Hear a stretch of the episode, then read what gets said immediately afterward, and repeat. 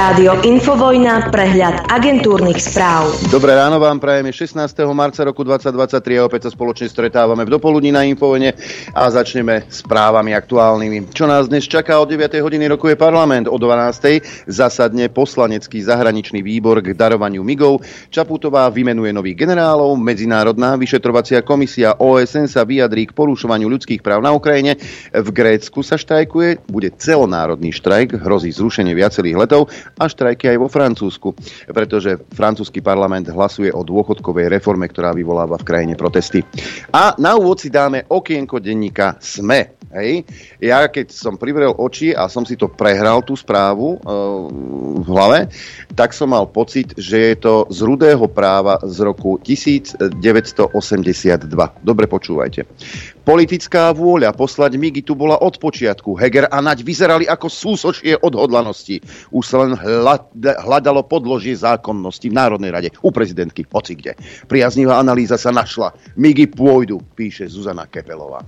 Možno by sa, či Keplova, možno by sa ujala aj v ľudom práve v tom 82. Vláda o poslaní migov na Ukrajinu zatiaľ nerozhodla, prebiehajú ešte medzinárodné rokovania, povedal minister obrany Jaroslav Múdry Nať. V stredu len neformálne informoval ministrov o situácii. Všetci ministri sú za to, aby sme migy na Ukrajinu poslali, informoval dočasne poverený premiér. Heger zopakoval, že dočasne poverená vláda to spraví ústavným spôsobom. Budeme konať podľa ústavy. E, tvrdí Eduard Heger. Tri roky ste ignorovali ústavu a teraz zrazu podľa ústavy pôjdete. Srandista. Premiér Eduard Heger hovorí, že v celej vláde je konsenzus, aby Slovensko poskytlo stíhačky Ukrajine. Dokončíme medzinárodné rokovania a rozhodne o tom vláda, povedal premiér a uistil, že odovzdanie migov bude v súlade s ústavou. No, vôľa ľudu by mala byť v tomto prípade na prvom mieste, pretože by ste mali plniť vôľu občanov Slovenskej republiky. A mm, vám pripomeniem taký prieskum. Denní si strelil zase do nohy. Spravili prieskum. S poslaním stíhačiek MiG-29 na Ukrajinu súhlasí len 26 obyvateľov Slovenska ukázal prieskum agentúry Ipsos pre denník N. Za takúto vojenskú pomoc sú predovšetkým voliči progresívneho Slovenska, demokratov a slobody a solidarity. To má ale neprekvapuje. Dočasne poverený minister obrany Jaroslav Naď potvrdil zámer zvýšiť výrobu munície na Slovensku.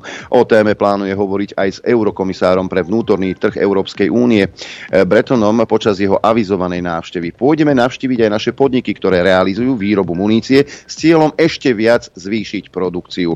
My sme už urobili opatrenia, aby sme navýšili produkciu a chceme ju zvýšiť, avizoval Jaroslav Nať, ktorý podľa mňa teraz pôsobí naozaj ako užitočný idiot. Ako predpokladá Európska komisia, má k tomu čo povedať, výrobu munície podľa slov Naďa už zdvojnásobili, teraz ju chcú zvýšiť o ďalších 100%. Ak sa to podarí, bude si to vyžadovať investície, budeme sa o tom rozprávať aj s pánom eurokomisárom.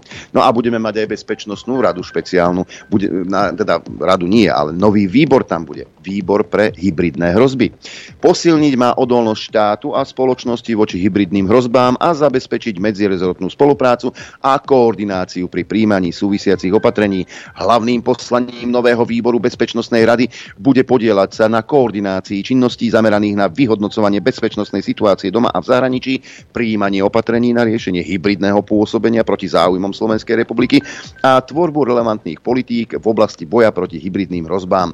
Ak by tam boli naozaj e, odborníci, ako jeden z prvých by bol označený za niekoho, kto škodí Slovenskej republike práve Jaroslav Nať. Rezort obrany zdôraznil, že cudzie mocnosti voči Slovensku v súčasnosti využívajú široké spektrum nástrojov hybridného pôsobenia. Tak takéto problémy trápia vedenie tohto štátu. Však ale že je tu e, inflácia, že zdražili potraviny, energie, to nikoho netankuje. Žabomyšie vojny, tie sú na mieste. Štefan Hamran, Čírke Fogo, povedal, že odíde do civilu, ak bude znova vládnuť Robert Fico. Mali z doba si nie do civilu. Hodnotový svet predsedu Smeru považuje za nezlučiteľný so svojím. Ak tento človek aj s bývalými kolegami bude spravovať veci verejné, tak ja nemienim zostať vo funkcii prezidenta policajného zboru ani v uniforme, vyhlásil Hamran. Počkať moment, Kedy si mal naposledy uniformu na sebe, ty, tela? E, policajný prezident Hamran vraví, že čakal, že generálny prokurátor Žilinka urobí peklo kvôli manipuláciám pri vyšetrovaní policajtov NAKA. Namiesto toho sa Žilinka a jeho kolegovia postavili na stranu inšpekcie, ktorá týchto policajtov obvinila. No a Bratislavská Krajská prokuratúra označila výroky policajného prezidenta za nenáležité. Amran by podľa nej nemal kritizovať prácu generálneho prokurátora Žilinku a ďalších prokurátorov bez toho, aby poznal aktuálny stav vyšetrovania. Aj sa pracuje parlamente poslanecký návrh o dodatočnom zdanení firiem môže ohroziť kritickú infraštruktúru. Skrátka sedia tam sami odborníci. Spoločnosti hovoria o chaose, ktorý pocíti celá ekonomika. Príkladom je sektor elektronických komunikácií, pri ktorom dokonca zodpovedný rezort dopravy navrhuje presný opak. Odvod úplne zrušiť. Poslanec Oľano Kremský tvrdí, že dodávateľia energií neznižujú dostatočne ceny pre odberateľov, hoci na burzách v posledných mesiacoch plyn či elektrina zlacnili. Plán plánujú zvolať hospodársky výbor parlamentu, štát by mal podľa neho zasiahnuť. Štát má iné problémy, napríklad stíhačky na Ukrajinu. Európsky výbor parlamentu podľa Slobody a Solidarity zaviazal ministra Jána Budaja, aby hlasoval proti zákazu spaľovacích motorov od roku 2035. Európska únia mala tento, začiatok, tento začiatkom marca formálne zákaz potvrdiť, odložila ho však po nečakaných výhradách Nemecka. No a blíže sa voľby, to, čo sa deje len te, te, teraz zatiaľ, to je ešte len takovej čajíček pro batolata, pretože ku koncu augusta, začiatkom septembra to bude úplný rock and roll. Tu je dôkaz. Igor Matovič zorganizoval tlačovku, kde sa opäť venoval novej strane demokrati Eduarda Hegera. Tento raz bola témou spolupráca so stranou Hlas. Matovič pripomenul, že Heger už na úvodnej tlačovej konferencii novej strany povolebnú spoluprácu s Hlasom vylúčil. Zároveň kritizoval, že člen strany a minister Rastislav Káčer vládu s hlasom nevylúčili. Poďme do zahraničia. Nikdy nedovolíme, aby nám vytrhli vlajku slobody z rúk, povedal maďarský premiér Viktor Orbán v prejave na oslavách v rodisku Šándora Petöfiho. E, premiér sa vyhol aktuálnym politickým témam. Iba na záver svojho prejavu povedal, že Petöfimu by sa nepáčilo, keby cudzinci chceli Maďarom hovoriť, čo majú robiť, alebo ich nútiť do európskeho superštátu. Máme konflikt. Izrael signalizoval šéfovi diplomácie Európskej únie Josefovi Borelovi, že nie je v krajine vítaný po jeho kritických poznámkach o izraelskej politike na západnom brehu Jordánu. Pre agentúru AP to povedal nemenovaný izraelský predstaviteľ. Borel nahneval Izrael svojim článkom zverejnený minulý týždeň, kde podľa izraelských predstaviteľov dal na jednu úroveň izraelské obete palestínskych útokov a militantov zabitých pri operáciách izraelskej armády. Zrážka ruskej stíhačky a amerického dronu nad Čiernym morom bola zrejme nezámerným činom zo strany Ruska, vyhlásil rezort zahraničných vecí Spojených štátov amerických. Americký minister diplomácie Anthony Blinken označil konanie Ruska za ľahkovážne. Čo môžem povedať veľmi jasne je, že to bolo ľahkovážne a riskantné konanie, povedal počas návštevy Etiópie. K motívu alebo zámeru incidentu sa odmietol vyjadriť, uviedol však, že úrady ho vyšetrujú. Ruský minister zahraničných vecí Sergej Lavrov v stredu uviedol, že Spojené štáty americké neberú do úvahy skutočnosť, že Rusko zaviedlo obmedzenia vo vzdušnom priestore v oblasti, kde letel americký dron. Rusko na začiatku konfliktu na Ukrajine zaviedlo limity na lety nad oblasťou Čierneho mora a Spojené štáty s tým podľa Lavrova boli oboznámené. Rusko plánuje naverbovať ďalších 400 tisíc profesionálnych vojakov. Podľa Rádia Sloboda chce ministerstvo obrany spustiť novú náborovú kampaň 1. apríla. Do regiónov už poslalo rozkazy s počtom ľudí, s ktorými by mali podpísať zmluvy. Poďme aj do Británie. E, tam včera zažili jeden z najväčších štrajkov vo verejnom sektore a doprave od začiatku vlny protestov. Za vyššie platy a lepšie pracovné podmienky demonstrovali učitelia, niektorí štátni úradníci, rušňovodiči londýnskeho metra, mladí doktori či novinári z BBC. Podľa BBC News sa k protestu pridalo vyše 400 tisíc zamestnancov. Británia zažíva od minulého roka jedný z najväčších štrajkových protestov za posledné 10 ročia. Zamestnanci sa domáhajú navýšenia platov a miest v situácii, keď sa inflácia v druhej polovici vlaňajška vyšplhala k 10%. No, a ešte niečo z energií. Rusko je dnes druhým najväčším dovozcom skvapalneného zemného plynu do Európy. Jeho trhový podiel je 20%. Na prvom mieste sú Spojené štáty americké, ktoré pokrývajú polovicu trhu. Dodávky skvapalneného plynu zo Spojených štátov sa za minulý rok zvýšili dvoj až trojnásobne. Ja by som skúsil hádať, koľko percent z toho plynu bolo pôvodne ruského. Poďme na ekonomické oddelenie. Včera vystrašili akcie Credit Suisse, ktoré prudko klesali. Predpoludním sa prepadli o štvrtinu na rekordné minimum. E, až 24-percentný bol ten prepad potom neskôr. Dôvodom je vyjadrenie najväčšieho investora, ktorým je Saudi National Bank, že nemôže švajčiarskej banke poskytnúť ďalšiu finančnú pomoc. A veru vyvolalo to paniku. Akcie európskych bank, euro aj ceny ropy klesli v reakcii na pád švajčiarskej Credit Suisse na nové rekordné minimá po tom, čo jej najväčší akcionár vylúčil ďalšiu investíciu. To vyvolalo obavy zo šírenia nákazy v Európe po kolapse bank v USA, ale možno je tento poplach zahasený. Švajčiarska banka Credit Suisse, ktorá sa dostala do problémov, si požičia od švajčiarskej centrálnej banky až 51 miliard eur. Krok prichádza po tom, čo sa akcie druhej najväčšej banky prepadli až o 30 Neskôr čas strát zmazali, ale aj tak odpísali vyše 24 No a ešte jedna zaujímavosť. NASA predstavila prototyp skafandrov na návrat ľudí na mesiac. Sú vybavené špecializovanými funkciami na vykonávanie vedeckých experimentov na povrchu mesiaca. Americká agentúra ďalej slúbila, že na povrch mesiaca vyšle aj prvú ženu a človeka inej farby pleti. Toto ste ale súdruhovia nedomysleli. A kdeže je tých 75 pohlaví? A čo Aziati, Indiáni, Aborigenci? Sa nehambíte, vy, nusáci. Predpoveď počasia. Najprv mapka Slovenského hydrometeorologického ústavu, nech vieme, aké počasie v týchto chvíľach na Slovensku.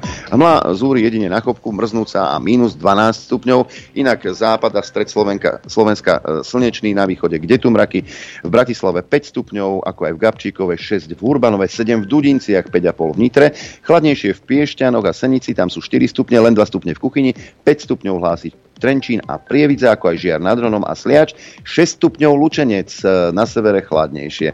2 e, desatinky pod nulou v Liesku a 3 stupne nad nulou v Žiline a Martine. E, Rožňava hlási 5 stupňov, no ale chladnejšie je v Telgarte. Tam je minus 1 stupeň. 1 stupeň ale nad nulou v Poprade. V Košiciach 4 stupne ako aj v Trebišove, 3 stupne v Tisinci, Bardejove a v Kamenici nad Cirochou a v Prešove len 2 stupne Celzia. Predpoved na dnes hovorí, že bude jasno až polooblačno, na severe a východe prechodne oblačno a tam ojedinele prehánky prevažne snehové. Najvyššia denná teplota 6 až 11 stupňov Celzia. V Žilinskom kraji na Spiši a Horehroní miestami okolo 4 stupňov. Teplota na horách vo výške 1500 metrov, mínus 6 stupňov a bude fúkať opäť, ale už nie je taký vetrisko, ako včera. Bude ten vietor prevažne severný, rýchlosťou 15 až 35 km za hodinu, bude duť v nárazoch, ojedinele to môže byť okolo 55 km za hodinu a už tradične bansko kraj, tak ten bude ušetrený od vetra, tam bude len slabý vietor. Dopoludne na Infovojne s Adrianom. Ahoj s Norbertom Lichnerom. Dobré ráno do štúdia 54. Dobré ráno tebe, poslucháčom aj divákom. Prosím ťa, prečítaj začiatok tej správy o tých skafandroch, lebo nejak Počkej. človek nechce vlastným uh, ušiskám veriť. NASA predstavila prototyp skafandrov na návrat ľudí na mesiac sú vybavené špecializovanými funkciami na vykonávanie no, počkaj, vedeckých počkaj. experimentov. Dobre, OK, ale ako čo, keď pred 50 čo, 4 rokmi tie skafandre boli, prečo neošľahli tie? Veď tie fungovali, podľa všetkého, čo, čo som počul. Ale Norbert, veď pokrok ide dopredu, rozumieš ma? Máš aj smart, možno to bude mať aj smart hodinky. No dobre, ale teraz... Wi-Fi ako, nainštalujú na mesiaci, čo ty vieš? Ako oni potrebovali 50 rokov na to, aby e, zopakovali to, čo už robili pred 50 rokmi? Čo? No dobre. A čo som chcel? A to s tými onými, čo keď tam pôjdu traja astronauti, hej, vyletia na mesiac a vrátia sa dvaja astronauti a jedna astronautka. Vieš, že tam si zmení oni. Tam si ja takto, aha, Vieš, hej, odletí, no, Alebo odletia počas... všetci v troch bielých skafandroch a vrátia sa dva biele a jeden rúžový. No. Dúhový. Alebo počas toho pobytu na mesiaci e, jeden z tých dotyčných niekoľkokrát zmení pohľavie. Aj to môže. To je tiež možné. No, to je tiež možné. Toto sú všetko veci, ktoré dnes sú možné. Dnes, dnes je možné hocičo. Takže... Takový tí rúzni, dokonca ti prečítam, a ja som to mal, mal aj, keď si mal toto pn Rada Európy kritizuje Slovensko za chýbajúcu stratégiu pre LGBTI plus ľudí. Slovensko nenaplnilo odporúčania inštitúcie z roku 2020 o prijatí akčného plánu na boj s diskrimináciou. Vysvetľuje to nedostatkom politickej vôle aj podpory verejnosti. Práve súd Rady Európy však skonštatoval, že o ľudských právach menšín nemôže rozhodovať názor ľudu.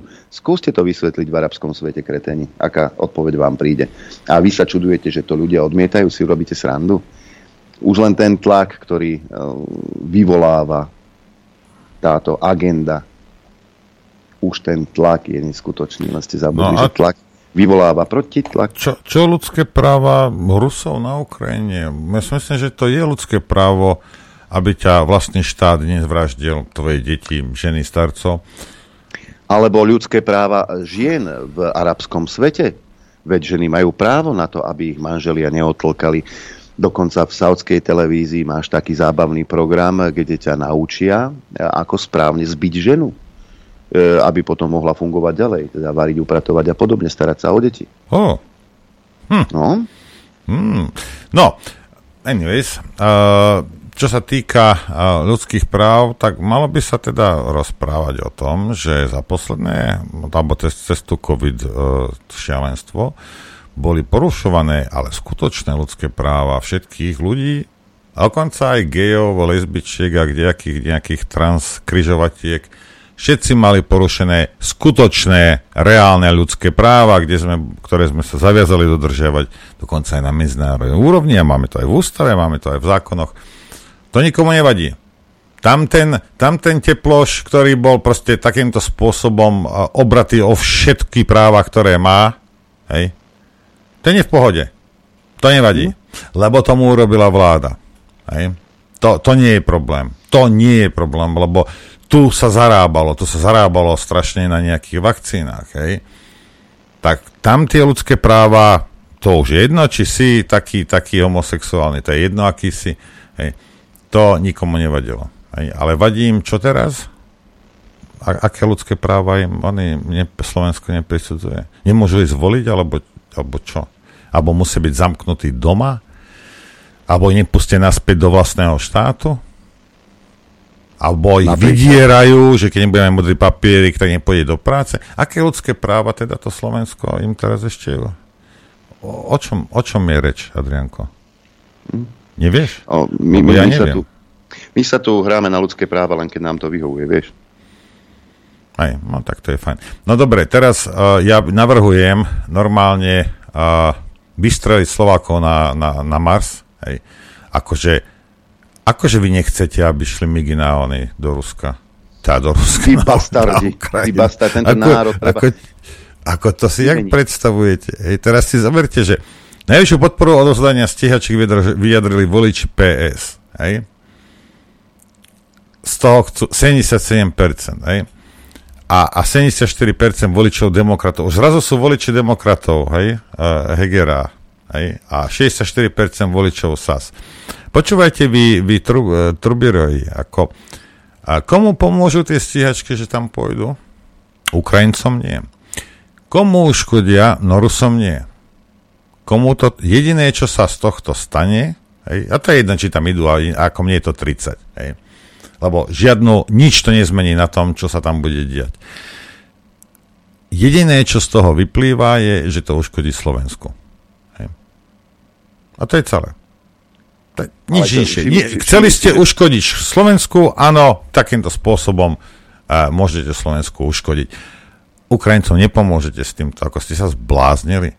No ale ešte ďalšie prieskumy. Však teraz vidíš, že Rusi strieľajú ešte, aj keď nie sú voj, nad nich výsostnými vodami a to, strieľajú všetko, čo sa sundávajú všetko, čo sa už hýbe. A určite a... slovenské tieto naše, teda slovensko-ruské stíhačky, tie zmen...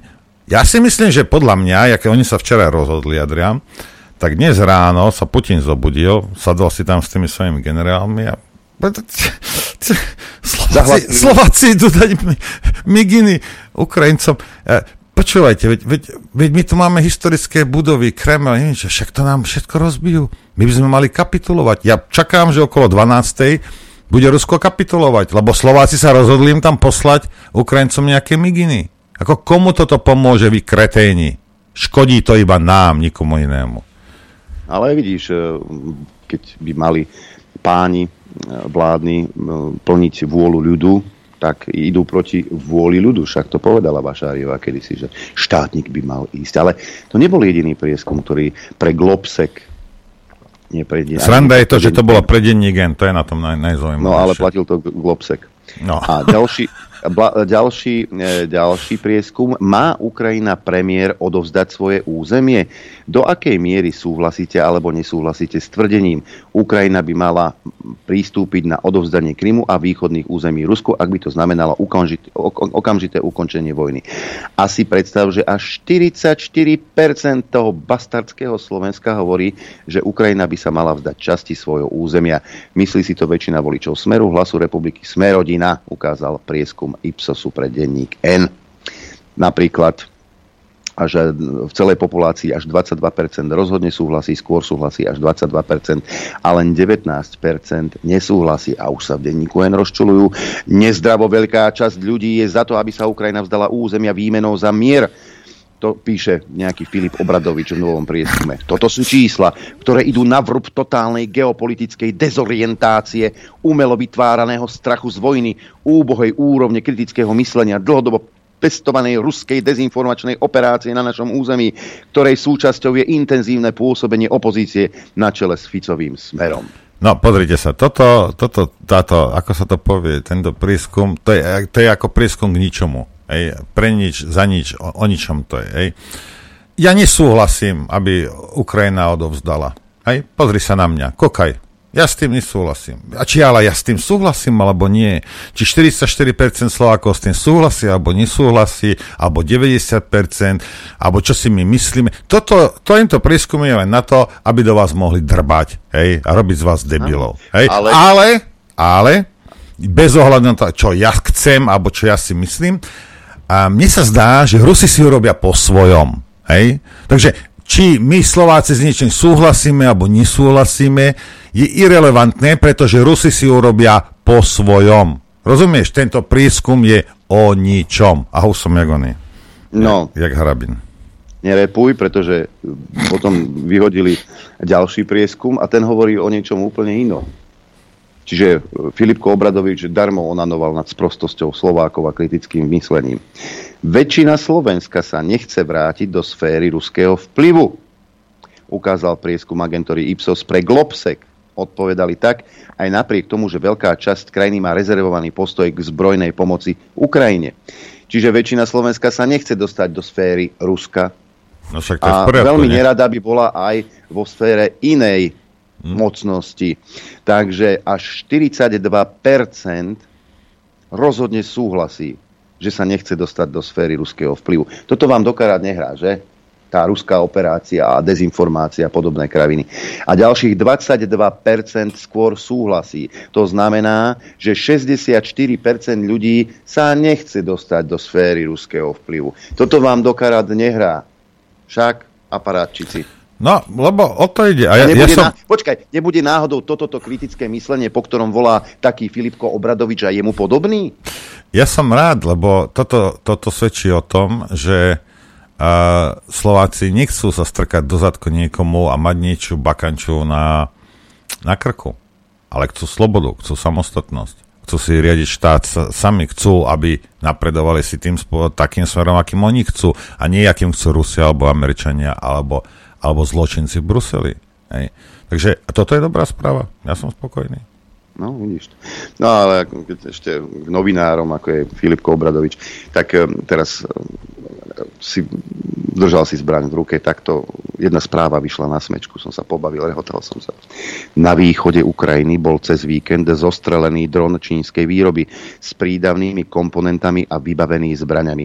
Ukrajinskí vojaci údajne bezpilotné lietadlo zostrelili automatickým samopalom. Povedz mi, čo je to ten automatický samopal? AK-47. Automatický samopal.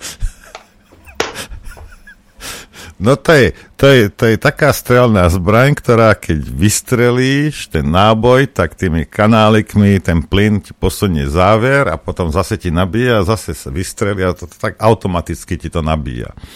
Áno, automatickú... Samo to páli a ešte k tomu aj automaticky to páli. Hej. Úplne Keby samo. napísal automatická zbraň AK-47, dobre. Keby napíše samopal AK-47, dobre.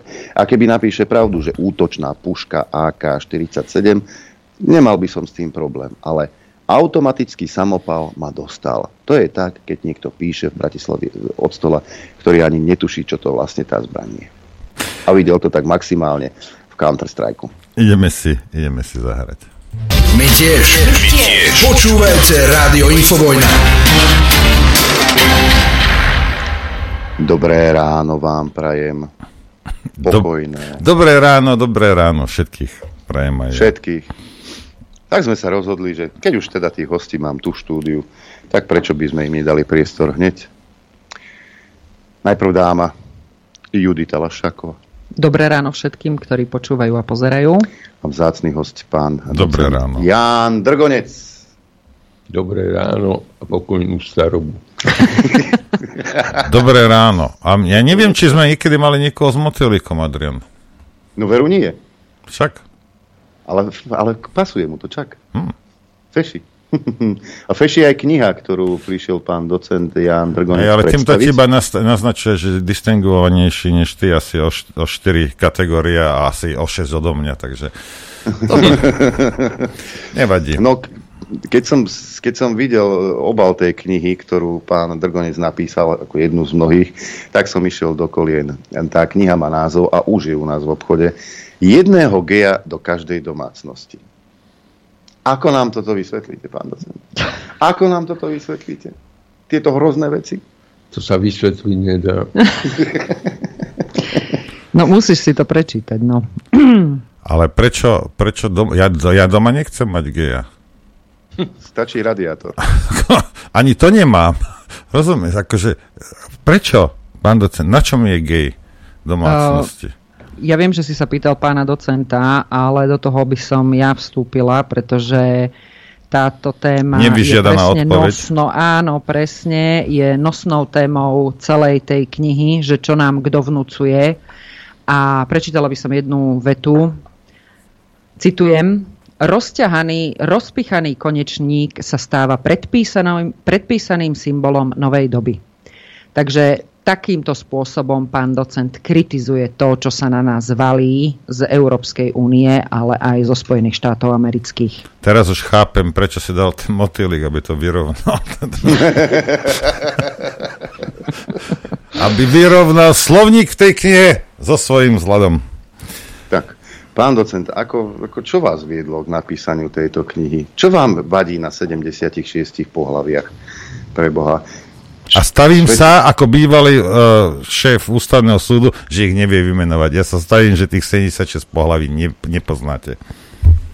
No to sa dohadujete veľmi správne, skutočne netuším a je tam ešte to riziko, že keby som sa pokúšal ich po jednom nejakým spôsobom dať dohromady, tak keď skončím, bude ich už aspoň 77. To je možné.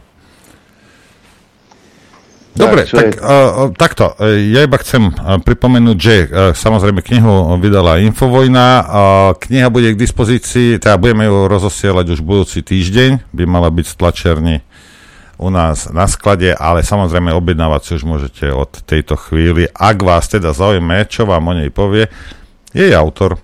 Áno, jej autor je, e, samozrejme povie, ale skôr, ako sa ho spýtame a nech nám pohovorí o tej knihe, prečo by sme si mali prečítať. Jedno technické okienko mám aj ja. Včera, ako ste si mo- mali možnosť všimnúť, tak to vysielanie sme ukončili nekorektne. Norvani nestihol povedať šťastnú a veselú dobrú noc. Skrátka, 11.52 vypadla elektrika v štúdiu 54, čím bolo ukončené vysielanie. Bo- Preto poprosím všetkých konšpirátorov, ktorí potom vypisujú nezmyselné SMS-ky o tom, ako im nechceme dať priestor. Lebo volajú do vypnutého rádia. Nech mi, ne, nech mi prosím vás nepíšu SMS-ky, že im nechcem dať priestor, že nechcem poznať pravdu a podobné nezmyselné kraviny. My chceme Dobre. poznať pravdu a vy ju teraz budete tiež poznať. Vietor povyvracal nejaké stĺpiky. No, Tak a ja som a tu bol... Ste bez elektriky. Ja som tu bol 3 hodiny bez elektriky, takže až, až, až nejak od tretej to, to dali dohromady. Ja sa tiež ospravedlňujem, ale nemáme za čo proste, ako takéto veci sa, veci sa stávajú a Ako- naozaj vysielanie bolo vypnuté, a teda toto všetko tu, čo tu mám, Preto bolo aj ten telefonát nemohol byť uskutočnený. Existuje len jeden človek na svete, ktorý sa dovolá do vypnutého rádia. Vy ostatní máte smolu. Presne tak. Tak. A poďme naspäť k pánovi docentovi. Poďme naspäť k pánovi docentovi. Tak čo v tej knihe nájdeme? Alebo čo v tej knihe by sme nemali hľadať? No, tá kniha je svojou podstatou o hľadaní problémov súčasnej doby, a na rozdiel od iných kníh, o ktorých, teda iných mojich kníh, o ktorých sme tu hovorili. V tomto prípade už nejde iba o Slovensko. Plovím v kalných vodách Európskej únie a v kalných vodách Spojených štátov amerických. A na rovinu povedané, za hlavných vinníkov tej kaše, do ktorej sme sa dostali, vidím práve Spojené štáty a Európsku úniu. To sú ale, to sú ale slova také, by som povedal, až, až kacírske. Už sú. Ja to doplním, pretože mala som tu česť a možnosť si niečo prečítať. Pán docent dokonca hovorí, vyslovene to tam identifikuje, dáva do protipolu veľký reset a deep state, Hm. kde k veľkému resetu pri, pridružuje ako keby takú tú pomocnú barličku, ja som to tak pochopila, pán docent, tak som sa mýlila, tak ma opravíte, ale tam pridružuje aj tretí sektor.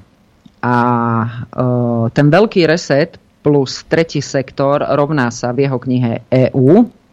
A to sa rovná socializmus. Čiže to, čo sme my, teda ten východný blok Európskej únie, aspoň sa úspešne zbavili, teda nám to bolo tak hovorené, tak k tomu západné, tie úžasné západné štáty, tie západné štáty, čo zase mne vypisujú ľudia, že zo západu k nám ide kultúra, samozrejme, od nikiaľ nejaké Švédi nemajú kultúru, ale dobre, čiže zo západných štátov k nám, uh, teda tie západné štáty si chcú navodiť ten socializmus, lebo, lebo o tom to je.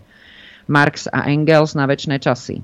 No a ten deep state, a toto citujem, opakujem, citujem, uh, prirovnáva, teda ten ide zo Spojených štátov amerických, ale tam ide pán docent v tej svojej knihe ďalej, pretože tam vyslovene hovorí, že tie Spojené štáty americké s tým svojím deep stateom chcú nastoliť nacizmus.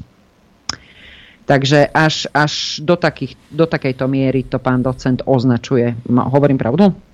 Uh, áno, ja len v tejto chvíli vyťahnem úsilie o nejaké vlastné alibi. Uh, svet dneska sa vníma ako záležitosť dobrí Rusi, zlí Američania, respektíve zlí Rusi, dobrí Američania. To všetko, čo hovorím, nehovorím kvôli tomu, aby sme na, Soviet, na svojom území znovu privítali Rusov alebo slávny sovietský svet s jeho slávnou červenou armádou. Proste pre mňa sú mizerní Rusi, aj Američania a teda v rámci toho kľúčkovania po slalomovej trati, ktorú nám takýmto spôsobom zvonku stávajú, si myslím, že by bolo dobre, keby sme si konečne povedali, aké sú naše záujmy a čo chceme dosiahnuť sami pre seba. Dobre, ja sa chcem spýtať, e, ten nacizmus e, to berete, alebo pozeráte sa na to ako nejakú, nejakú novú vec, alebo, e, alebo to spájate s, s operáciou Paperclip z, po, po druhej svetovej vojne a vlastne tí náckovia tam zostali. Hej? Dokonca ukrajinskí náckovia, koľky ušli tam do Kanady a, a, Koľký a do sa Spojených štátov. V 91. na Ukrajinu. Nielen nemecký. Viete, tých, tých náckov je tam strašne veľa v Spojených štátoch. Hej. Ja predovšetkým vysvetľujem, že nacizmus nie je ani dobový fenom- fenomén alebo historický fenomén, ani m, vonkajšie efekty, ako ja neviem, nablískané čižmy a pochody m, v uliciach, že nacizmus je o závažnejších prvkoch, ktoré súvisia s výstavbou štátneho mechanizmu a činnosťou štátu. čo pre mňa znamená, že nacizmus dneska existuje v podstate tak, ako existoval pred tromi štvrtinami storočia, len s tým, že tie typické črty sa v dôsledku toho vyskytujú v správaní, v činnosti, v organizácii mnohých politických strán, o ktorých by sme ani nepovedali, že majú niečo spoločné s nacizmom. No dobre, ale jedna vec je, ako sa nazývate a čo rozprávate, a druhá vec je, čo robíte. A my sa musíme na nich pozerať cez, cez uh, tú optiku, uh, ktorá ukazuje ich správanie sa a to, čo robia. Veď to je v poriadku. Ja len tvrdím, že to, to správanie, ktoré ohrozuje, ktoré je nebezpečné spoločensky, že to je správanie, ktoré sa vyskytuje dneska v činnosti strán, ktoré sa k nacizmu ne, nehlásia ale v skutočnosti nacistickými stranami sú. Aby som si narobil okamžite nepriateľov, ja, ja si myslím, že typickou nacistickou stranou z hľadiska správania, nakladania s verejnou mocou e, sú progresívci. Alebo to hnutie, ktoré sa e, dostalo do Európskeho parlamentu, e, podriadilo si ho na základe nejakej väčšiny a ktoré diktuje najneskutočnejšie nezmyselné požiadavky e, pre celú Európu, celej Európe. Nehovoriac o tom, že keď si pozrieš uh, zostavu Európskeho parlamentu a jednotlivých tých poslancov, a teraz sa tu bavíme o zoskupení Renew, kde je teda pán Šimečka, bavíme sa o tomto zoskupení, pán Docendano? No, Šimečka, hej? To je, myslím, najlepší príklad. No, ja sa vás... pán Šimečka, uh-huh. Lucia Ďuriš Nikolsonová. A keď si pozrieš ostatných, tak potom, keď si pozrieš českých europoslancov, tak v, tej, v, tej, v tom zoskupení Renew sú poslanci pána Babiša za ANO. V tom Renew, kde je aj Šimečka. A ja sa chcem spýtať, dobre, chcem sa spýtať uh, pána, pána docenta. Uh, myslíte si, títo ľudia, hej, jak sú Šimečka a títo kdejakí, ich je veľa, takisto demokrati povedzme v Spojených štátoch a, a samozrejme aj v Európskej únie mnoho týchto poslancov a eurokomisárov, neviem čo. Myslíte si, že oni si uvedomujú a vedome robia uh, tieto nacistické veci? Alebo sa ťahajú vedome k, tým, k, tým, k tomu nacizmu? Alebo ani nevedia, že ktorá bije, že, že niekto, niekto ich uh, manipuluje a, a oni hlásajú nejaké veci, o ktorých nemajú ani, ani páru. E, ja si myslím, že tak aj tak, že podaktori, alebo teda vodcovia tých štruktúr vedia veľmi dobre, čo robia. Prečo to robia, ako to robia. Proste to nie sú nevinné obete nacizmu, to sú jednoducho neonacisti, aj keď nie v štandardnom význame toho slova. Na druhej strane v tých stranách je množstvo radových poslancov, ktorí sklápajú opätky a idú nejakým spôsobom, teda po nejakej ceste, bez toho, aby tušili, ako ich manipulujú a k čomu ich vedú. Niektorí to robia oportunisticky a s tým som sa stretla určite aj vy a myslím si, že každý jeden z našich poslucháčov. A niektorí to hovoria naozaj z presvedčenia, pretože ja neviem, tvária sa, že som ateista, ale človeku chýba viera, tak verí v to, čo hovorí politik a potom tým pádom takto sa to aj odzrkadľuje, pretože základný problém, Uh, kde sa myslím si, že my nejakým spôsobom utápame ako Slovenská republika. Toto je teraz môj názor je to, že ľudia veria tomu, čo sa povie v televízii. No lebo v televízii by neklamali. A ten človek, ktorý je unavený z roboty, unavený z detí a unavený z celého života, napriek tomu, čo sa mu deje celý deň, sa sposadí pred televíziu, počuje Hegera, ako povie, ale my máme výsledky.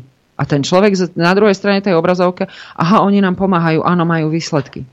Že on skôr uverí tomu, čo Heger povie, ako tomu, čo on sám naozaj na vlastnej koži zažíva. A tam je veľk, veľmi veľký problém. tak... Noro, ja viem, že, že sa to... Lebo keď normálne nad tým uvažuješ a ty prídeš do, to, do tých potravín a zistíš, že namiesto, teraz si vymyslím, 10 centov, dáš za ten istý výrobok na druhý deň 10 eur, že tak asi tie výsledky budú nejaké iné, keď objem tvojej peňaženky zostal rovnaký, ale ty prídeš domov a tam ti, tam ti Heger povie, že všetko je v porádečku, tak áno, všetko je v porádečku. No hej, ale, ale rozumieš, je teraz 15 alebo 16 percentná inflácia, to musia, to musia tí ľudia cítiť pre Boha živého. Nevravte, že keď vám povie Heger, že oh, je to fajn, teraz, teraz ťa to stojí 115 eur, čo ťa predtým stálo 100 eur v Lani, a ty povieš, no však OK. Hej, lebo 15%, počúvajte, to je strašne veľa peňazí. To je, keď si zoberiete, že niektorý dôchodca žije z 3 eur na deň, hej, a má 400 eur, a keď mu z toho zoberieš 15%, to je 60 eur. 20 dní nemá čo jesť. Už nebláznite, 15% je strašne veľa. Obzvlášť pri takých príjmoch, aké sú na Slovensku. To je nenormálne veľa. A všetci sa vyškierajú, že všetko je v poriadku. No tak dobre. No tak keď bude 50% na inflácia, možno na to prídete. Možno nie. Nevadí. Hej. Toto je ten problém, no. že to je jedno, čo ti on povie, keď ty sa musí, pozrieš sa do peňaženky, pozrieš sa na účty, pozrieš sa do chladničky, pozrieš sa na ženu a musí ti to zapnúť, aj keby si bol sprostý, jak batok žihlavy. Musí ti no, to zapnúť. Nie, Noro, a ty sa skús zmieriť s tou myšlienkou, že niektorí nie. Daj pokoj. Rozumieš? Ja, ja, ja to tiež Nikto nemôže byť len... tak hlupý, lebo pozrite sa, ak, ak máte rodinu, máte deti a toto a tieto veci si neviete dať dohromady, tak na čo ste si vôbec tie deti urobili? Keď nie ste schopní sa zodpovedne postaviť k týmto veciam. Veď prvá vec je, že si musíš uvedomiť, že je problém. Potom ho treba začať riešiť. Ale toto je v tom, že plno ľudí ani nevidí, že je problém. A kedy ho uvidia? Alebo nechce vidieť. Už si, už si v tom dobyčáku, počúvaj, smerom do Osviečimu, už si na ňom. Kedy si budeš myslieť, že je problém? Keď ťa pošlu do sprchy, alebo už tesne dve sekundy predtým. Rozumieš? Už sme v tom dobyčáku, už nás vezú. A nič, furt, a ideme na výlet, však všetci. Áno, áno, tak to vyzerá. A okrem toho v tej knihe, lebo pán docent uh, tam preberá aj tie uh, právne aspekty toho, toho celého diania. A keď, uh, keď si prečítaš uh, to, čo, akým spôsobom, ako Mária Koliková je fantastická, ten hetrik sa mi páčil, ale akým spôsobom Mária Koliková uh, veľmi vzdelanému tvojmu kamarátovi Noro Krajniakovi vysvetlila, že tie zmeny, ktoré oni chcú robiť v tom zákonníku práce, že ty v poriadku, to je akože úplne toto, akože to je plne, plnohodnotné, to vôbec neporušuje ústavu. A Krajniak, ktorý je veľmi múdry, vzdelaný a odborne zdatný, tomu uveril No a potom zavádzal také obmedzenia ľudských práv do toho zákonníka práce, s ktorým samozrejme zamestnávateľia súhlasili. Ale pán docent sa veľmi správne v tej knihe pýta, kde boli e, zväzy? No, kde sú odbory? Koho zastupujú odbory na Slovensku? To by mňa zaujímalo. Se, ptám teď. Nie, to je, to je legitimná otázka. Pán doktor, viete? Pán docent. Koho zastupujú odbory na Slovensku?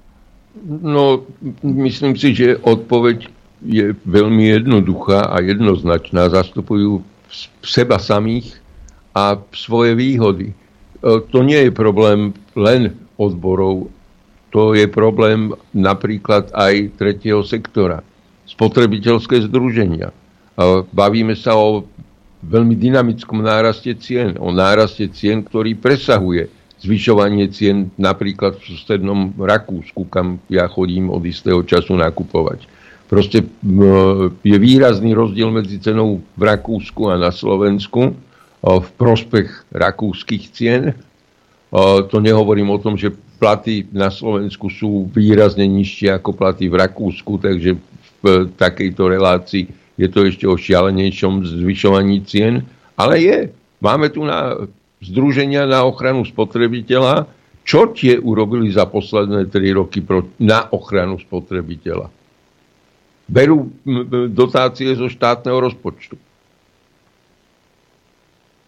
To je pravda.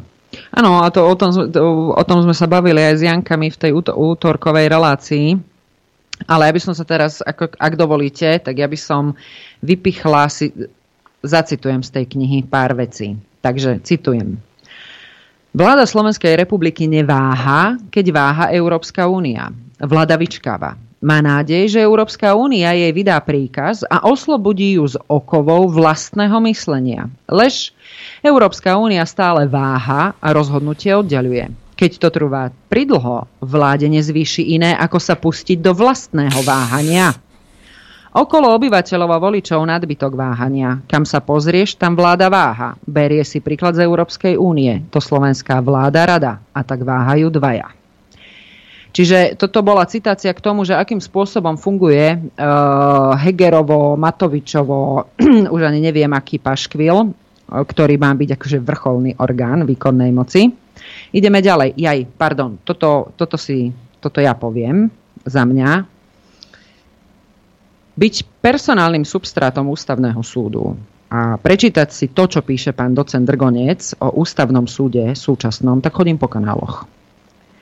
Tak a teraz citácia. Ústavný súd si pri skúmaní ústavnosti referenda o skrátení volebného obdobia parlamentu zmýlil povolanie. Ústavný súd nie je betonárska čata s posvetným poslaním zachrániť vládu pred predčasným pádom. Mm. No ústavný súd sa správal ako partia betonárov. Čo na citované tvrdenie ústavného súdu krasokorčuľovanie? Aká je technická hodnota nálezu? Aký je jeho umelecký dojem? Umelecký dojem nálezu 7 lomeno 2021 je cieľavedome vysoký. Propagandistický prínos 1+. Cudzie slová systematicky zoradené do vied. Netreba im rozumieť. Treba ich oceniť. Poslanie Obdivovať. Hodné, mm, Áno, pos, po, poslanie hodné popredných aktivistov tretieho sektora a najvýznamnejších žurnalistov porozumieť použitým slovám vždy nevládzu. Tlieskať im, že či až do roztrhania dlaní. Čiže áno, Aďo predbehol si uh, knihu. A teraz ešte. Výstražný nezmysel mal vylúčovať zavedenie rozhodnutia o nemožnosti konať predčasné parlamentné voľby z dôvodu nesúladu takéhoto rozhodnutia s demokratickým princípom. Ten obsahuje aj možnosť predčasnej rozlúčky s vládou nespôsobilou riadne riadiť štát to ústavný súd prehliadol a vyriekol nezmyselný ortiel, podľa ktorého ústavný je len pravý opak diktovaný nerozumom. Alebo veľmi chorým rozumom. Akým sa môžu vyznačovať členovia vlády? Dokonca aj poradcovia všetkých ústavných činiteľov. V konečnom dôsledku tak formálny právny štát zvíťazil KO nad materiálnym právnym štátom. Hoci Ústavný súd Slovenskej republiky vo všetkých predchádzajúcich generáciách sudcov Ústavného súdu opakovane zdôrazňoval, že princíp právneho štátu, zaručený článkom 1 odsek 1 Ústavy Slovenskej republiky, zaručuje ochranu materiálneho právneho štátu a nie formálneho právneho štátu. Stačilo iba prepísať, veľakrát vysvetlené. Konec citácie. Čiže škoda, že na tom ústavnom súde e, majú väčšinou páni, iniciatívu vymýšľať vlastné myšlienky. Škoda, že sa neučili od našich plagiátorov, stačilo iba odpisovať. A e, kritika sa zniesla, e, tá, tá kniha, ona je koncipovaná tak, že v tej, v tej prvej kapitole pán docent od 89. roku e, komentuje slovenské dejiny z toho svojho pohľadu a premostuje tam aj na, na, tie, na tie udalosti spred roku 89. Celkom zaujímavú teóriu dáva o rozpade Československa, takže to nebudem prezrádzať. Kto máte chuť si to prečítajte. A ešte by som rada zacitovať, keď môžem, a keď som sa už dostala teda k slovu, konečne, že som si to tu našla. Ideme na kávu, Nora. Uh, no nie, za, za čo? Keď už nikto si kúp, knihu nekúpi, keď ju celú prečíta. Však. No, neprečítam ju celú, ale to, to, to, toto prečítam. Uh, ono totiž to neviem, či si pamätáte, uh, aspoň teda ja som generácia, ktorá vyrastala na knižkách Karla Maja a moja teta, otcová staršia sestra, ona vždy chytí ďalkový ovládač a vždy trafi, keď je tu v televízii. To je jedno kde. To je jedno na ktorej stanici. Takže No len Európska únia a teda všetci sa nejakým spôsobom zhodli na tom, že tie knihy, ktoré boli vydávané, akože mladé príhody e, Vinetua, že sú proti hodnotám Európskej únie, tak ju stiahli z predaja. Toľko k cenzúre, necenzúre. A toto nie je len Karol Maj, moja zlatá. Mm-hmm. Tuto predčasom som sa dozvedel z našich médií, e, že totižto aj kniha um, o Bondovi na politickú korektnosť doplatili aj knihy o, o, o Bondovi, odstránili z nich rasistické a iné narážky, si predstav. Tak už budeme Som myslel, že sexistické. No, čiže odskákal si to iba Vinetu. Uh, oceniť sa dá iba uh, Oceniť sa dá a zda iba možnosť, že Európska únia poskytne dotáciu na prepísanie Vinetua do podoby, v ktorej sa stane priateľný pre svetonázory LGBTIQ plus komunity aj všetkým ďalším spoločenstiev, ktoré ešte len spoznávajú svoje pohlavie a sexuálnu orientáciu. Kvôli posmeleniu europoslancov naznačujem príbeh, aký by si dotáciu zaslúžil. Na rodovom zhromaždení Apačov meskalérov Kleký Petra vyhlasuje Pride pochod naprieč Apačskou rezerváciou. Zločinec Santer sa pokúša zaradiť pochod úkladnou, zaraziť pochod úkladnou vraždou Soči.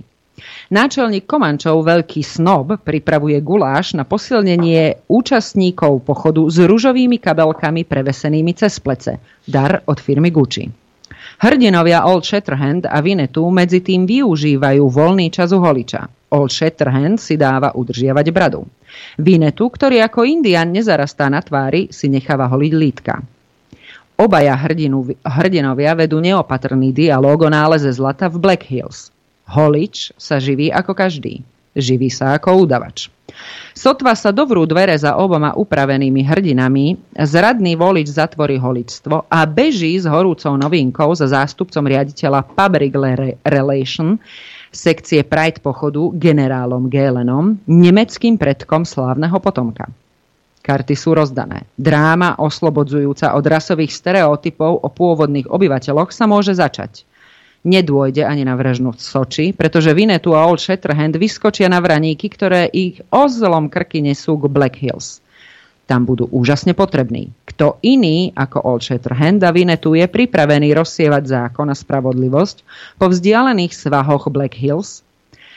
Rutinovaný zločinec Santer zostáva ďaleko od svetiel reflektorov. Zabudnutý sa ožení s holičom Osvoja si dve deti, chlapčeka a dievčatko. Radosť im skáli až správa, že v St. Louis začali vykonávať umelé oplodnenie. Keby boli vyčkali s adopciou, mohli mať vlastné dieťatko. A zazvonil zvonček a na každom obývanom vigvame zaviala dúhová vlajka. Toľko z knihy pána docenta. Ako e, takýmto jeho typickým humorom je to presiaknuté. Ja som, o, vážne, ja som sa dobre rehotala, to boli normálne, že výbuchy smiechu po pričítaní. Ale ako som už načala, teda ústavným sudcom by som nechcela byť, ale myslím si, že veľmi veľa ľudí si tam nájde svoju e, kritiku. A myslím si, že poslucháčov Infovojny veľmi poteší, akým spôsobom uh, pán docent skritizoval pána úžasného, najpravdovravnejšieho a jediného e, schopného hľadača dezinformácií, konkrétne pána Jakuba Godu. No, sa mu venoval. My si zahráme teraz. My si zahráme a ja navrhujem, keď je ten Karl Maj a Vinetu taký e, zlý, stačí spraviť zo Sema Hawkinsa transvestitu a bude to v poriadku. Vidíš to, tak keď už máme, vidíš to. Dobre, ešte, ešte, že, si, že ste povedali, že je ten Vincento. Dobre, ideme na vec. Chcete vedieť pravdu? My tiež. My tiež. Počúvajte Rádio Infovojna. Aj, dobrý, dobré ráno. Ešte môžem 10.21. Dobré ráno, prajem aj ja všetkých. Pripomínam, že Juditka je tu v štúdiu u nás, aj pán docent Drgonec ešte stále. Sa bavíme o knižke, ktorú vám prináša e, knižka s názvom e, Gej do každej rodiny. Ja, Jedného geja do každej domácnosti. Ja, ja by som odbočil, lebo teraz toto nechaj kameru na pána docenta. Bude zaujímavá reakcia. Ty kokos, ako dobre, dobre, Čakám, zabudli sme čakám, na Nora. Ano, čakáme hovor. na reakciu. Uh, Pán docent, vy ste vy ste robili, mali ste takú fušku, akože, že ste boli šéfom a, ústavného súdu. Nie, Nie, nie šéfom, bol súdcom. som radovým členom. Radovým, dobre, tak ste sedeli na ústavnom súde. Ne? Dobre. Tak niečo o ústave by ste mali vedieť. Ja by som tak predpokladal. Za 12 rokov ste sa naučili. U, bol tam dlhšie. On sedem. My sme Sedem. mali 7 Hej. rokov. No tak Tým dobre. menej z toho potrebujem vedieť. Poloviča, 7 poloviča rokov sa tý... nenaučíte to, čo za 12. Áno, to je pravda. Takže polovať, polovičatý ústavný sudca. Čo hovoríte na toto, na toto schválenie uh, tých migov? Akým spôsobom to je akože urobené? Uh, máme sa báť, že, že to tu ako ak, akýko, akákoľvek teda akýkoľvek atóm uh, právneho štátu tu už končí? Ako skončili sme ako právny štát? No, to je otázka, ktorá siaha ďaleko za hranice doterajšieho tónu e, nášho dialógu, Áno. lebo si myslím, že je smrteľne vážna. Ja som viackrát vysvetľoval, že podľa môjho názoru právny štát na Slovensku vlastne nikdy nebol, ale teraz je to ešte miliónkrát horšie alebo umocnené na entu. Uh, proste je pre vládu úplne samozrejme, že s ústavou sa nebude zdržovať tam, kde sa jej nehodí sa s ústavou zdržovať. Do, dobre, ale teraz... Počkaj sekundu. No. Uh, svet, uh, z knižky. Svetonázor ku konaniu referenda pristavila neformálna hovorkyňa vládnej koalície a nositeľka poznania vo vládnej koalícii Veronika Remišová, keď vyhlásila, len chrapúni chcú meniť ústavu. A oni ju menili trikrát. Tak teraz akože... Tu, tu, Oni ju už idú chuť, e, meniť zas. Máme návrh na ďalšiu zmenu ústavy v parlamente. Do nohy. A keďže ten návrh sa spája s vládnou koalíciou, tak by som neočakával, že to skončí neschválením. Dobre, ale uh, moja... Viete, o čo mne ide? Ja neviem, ja... Lebo to je... Teraz akože čo? Všetci jazdíme nejakým spôsobom, máme dopravné značky, všetko vyhádžeme, semafóry vyhádžeme a, a teraz akože... Lebo viete, mne toto pripadá ako anarchia. To je jedna vec. Druhá vec je ale tá, že a povedzte mi jednu vec. Prečo títo ľudia, ktorí toto robia, sa neboja, že v budúcnosti budú stíhaní trestne za tieto veci? E, Ja by som nechal stranou otázku trestného stíhania. Myslím si, že to, čo je skutočným mm, číslo jedna výstupom tohto volebného obdobia, je nevyhnutnosť zásadným spôsobom preorať ústavu Slovenskej republiky v čo najkračom čase. Dokonca by som povedal najradšej hneď v prvý deň po ustanovení nového parlamentu. To preorávanie je téma na veľmi dlhý rozhovor, ale modelovo by podľa môjho presvedčenia malo ísť jednak o to, aby sa z ústavy vypratali všetky nezmysly, ktoré sa tam nakufrovali v rámci tohto volebného obdobia a potom, aby sa re, konečne reagovalo na to, že v ústave sú bubliny, prázdne miesta. Názorný príklad. Národná rada, podľa toho, čo v ústave výslovne napísané je, môže vláde vysloviť nedôveru. Lenže to, čo v ústave chýba, je riešenie následkov po vyslovení hmm. nedôvery. Teda povedal by som na druhý deň po jadrovom výbuchu. To bolo ponechané na istú civilizačnú úroveň. Na kultivovanosť tých ľudí, áno. Proste malo sa za samozrejme, vláda dostane nedôveru, tak sa vláda prace. Hmm. To je tak ojedinelý úkaz v chode štátu, že parlament, ktorý je zložený predovšetkým zo strán zastúpených vo vláde, teda, že takýto parlament vysloví nedôveru, že to je proste absolútny extrém, ktorý sa udieje tak raz za ľudský život. U nás sa to udialo a prekvapene sa pozeráme, čo sa udialo. Pretože okamžite zareagoval predseda bývalej vlády a začal ubezpečovať, že vlastne nič sa neudialo. On tu je a on tu bude, lebo tak je to pre štát najlepšie.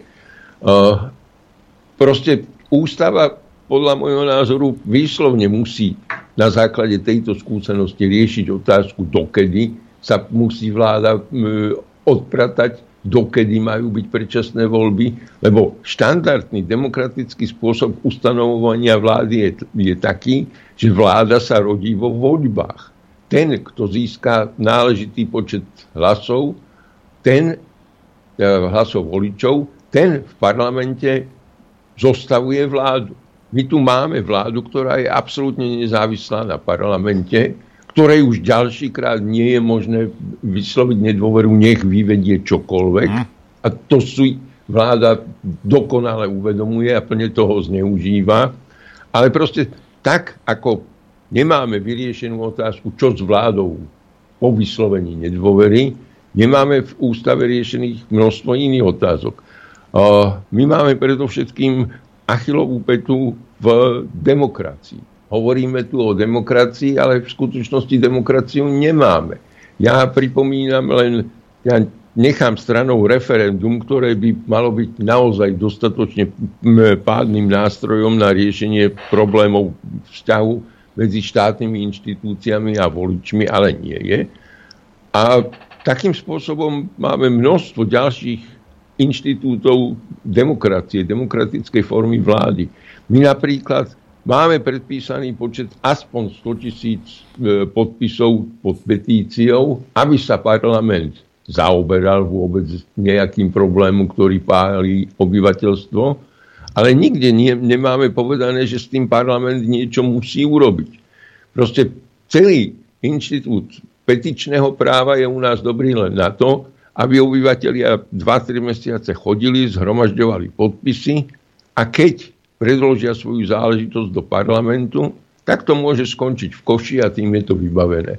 Proste dostávame sa k tomu, že ak by sme chceli fungovať ako demokratický štát, tak je nevyhnutné, aby množstvo vecí bolo v ústave upravených, hoci tam dodnes upravených nie je, a aby tie úpravy boli reálne, aby prinášali, boli spôsobilé priniesť nejaký výsledok. Dobre, ale podľa toho, čo vidíme, ako oni ignorujú, však Šapotová si každé ráno vytiera zadok z ústavou Slovenskej republiky, už nebláznime, hej, ako oni to ignorujú, čo tam je. Lebo ja viem, chápem, čo hovoríte e, pri, pri, pri tej, keď sa tvorila ústava a počas celých tých rokov, a ste si ani vy ako ústavní sudce nedokázali predstaviť, že ľudia sú tam schopní si navoliť nejakých bezcharakterných hajzlíkov. Hej. Povedzme, zakladatelia Spojených štátov s tým počítali. Ale vidíte, že prešlo, ja neviem, 250 rokov a aj tak im je to na nič, pretože si tam robia, čo chcú. Rozumiete? Ako niekto, majú tam nejaké mantinely, ktoré sú ešte zabrzdené, lebo to v ľuďoch do, do ľudí na tých školách a, a stále proste nejakým spôsobom tlačili, že nejaké práva, nejaké, nejaké veci, niečo, čo je protiústavné, že to nemôže človek urobiť. Ale napriek tomu aj tam vidíte, aj keď tie brzdy tam boli, boli vytvorené, že to obchádzajú títo náckovia. Uh, nie je to len o náckoch, je to najrôznejších spoločenských štruktúrach, ktoré obchádzajú e, právny poriadok vôbec, e, čo je mm, len priťažujúca okolnosť. E, proste to, čo nevyhnutne musí existovať, nie je ústava, ktorá sama o sebe má všetko riešiť a všetko zachraňovať. K tomu nevyhnutne je potrebná istá kultúra, istá vzdelanostná vyspelosť obyvateľstva. Hm. To je to, čo si myslím, že na Slovensku má pri najmenšom značné rezervy. Tu v podstate nikdy nikto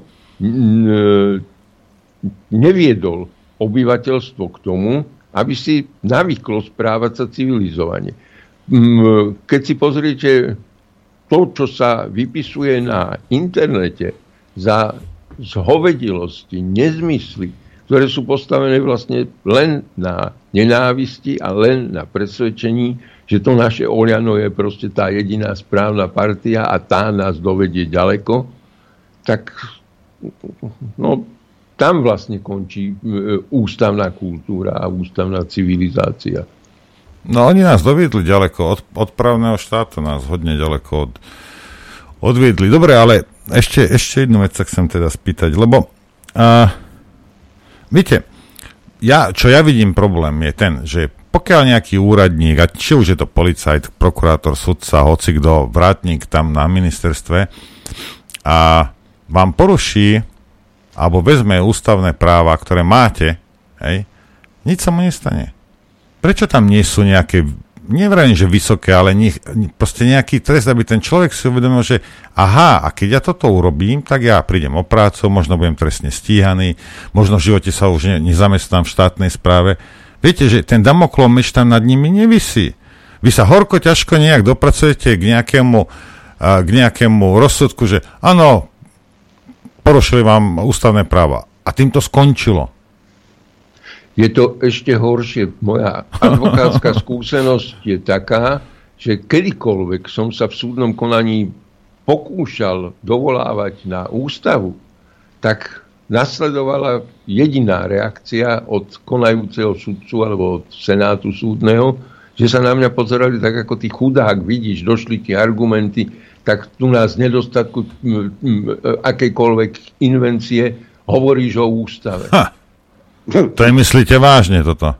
To myslím vážne. Ja som na poslednom súdnom pojednávaní, ktoré som ako advokát absolvoval, v jednom okamihu argumentoval tým, že som čítal znenie zákona alebo odsek v paragrafe a súdkynia na mňa rozhorčenie vyhrykla zákon nechajme tak. A podľa čoho sa riadi tá súdkynia? Podľa nejakej, no, nejakej omerty, alebo podľa čoho sa ona potom riadi? sa zjavne riadila podľa svojej intuície, ako by to bolo správne. no tak ale potom, potom nech, ide, nech ide rozhodovať nejaké, nejaké hry do škôlky, rozumiete? Lebo nemá čo robiť na súde taký človek, že? No žiaľ, cez moju skúsenosť sa mi zdá, že tam sú predovšetkým takí ľudia. Ako to, a to sa bavíme o občianskoprávnom spore? Áno, bavíme sa o občianskoprávnom spore. Ale v knihe je spomínaná aj pani e, sudkynia Záleska, ktorá vyslovene dala von, ona je trestný sudca, alebo trestná, e, teda sudkynia, to je jedno, a ona tam, vyslovene pán docent cituje tú jej komunikáciu o tom, ako ona porušuje prezumpciu neviny tých, ktorých má súdiť. A akože nikto nič. E, ja sa na okamih pozriem do histórie u nás nepopulárnych Spojených štátov. E, v jednej chvíli mali v Texase legendárneho sudcu e, e, Roya Beana. Roy Bean je historická postava, ktorá teda naozaj fungovala a fungoval tak, že v jednej teda, Roy Bean bol vyučený holič. To predovšetkým. On s no, štúdiom práva nemal nikdy nič spoločné. V jednej chvíli prišiel do nejakého mestečka uprostred púšte v, teda, Texase a oznámil obyvateľom, že od, od tohto okamihu bude ich súdca. O Roy Beanovi bol natočený film Život a doba Roy Beana a tam je taký moment, kde Roy Bean pojednával, pojednáva a teda účastník konania mu namieta, že ale v, v zákone, v zákonníku Texasu je tejto veci uvedené toto a prečítal, čo tam hovoril zákon o spore, ktorý Roy Bean rozhodoval. Nasledoval obraz vo filme, pri ktorom si Roy Bean povedal vážne, prečítal si príslušné ustanovenie zákona na čo povedal, nepáči sa mi ten zákon a vytrhol stranu zo zákonníka, čím mal problém vyriešený. No, takýmto spôsobom... Robin, Nebol Slovák, tento Rojbin. Takým spôsobom Rojbin teda skutočne riešil tie spory, o ktorých rozhodoval.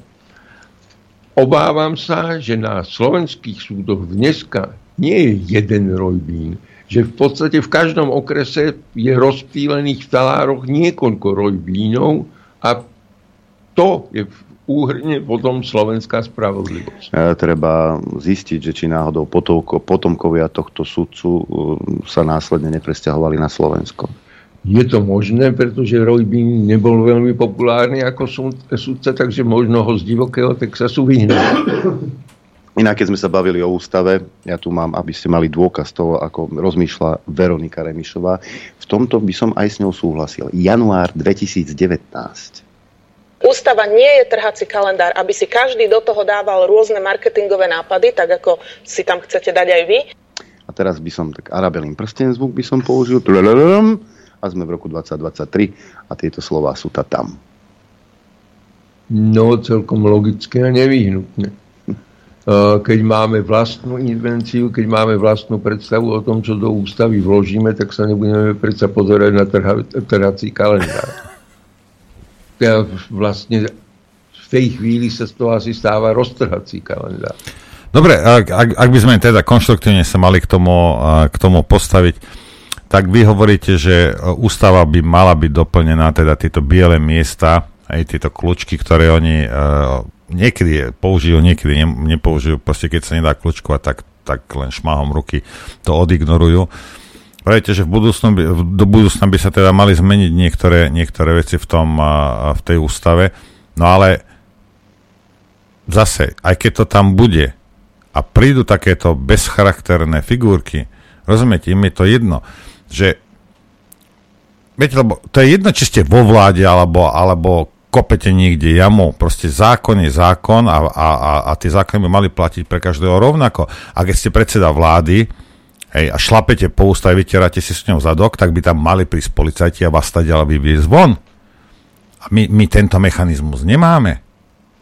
Rozumie? My, sme, my sme odsúdení na 4 roky, rozumiete, nejakého bašávelovania, nejakých polointeligentných hajzlíkov. Veď toto je hrozné. My sa bavíme o osude ľudí, o deťoch, o starých ľuďoch, o ekonomike, o existencii Slovákov.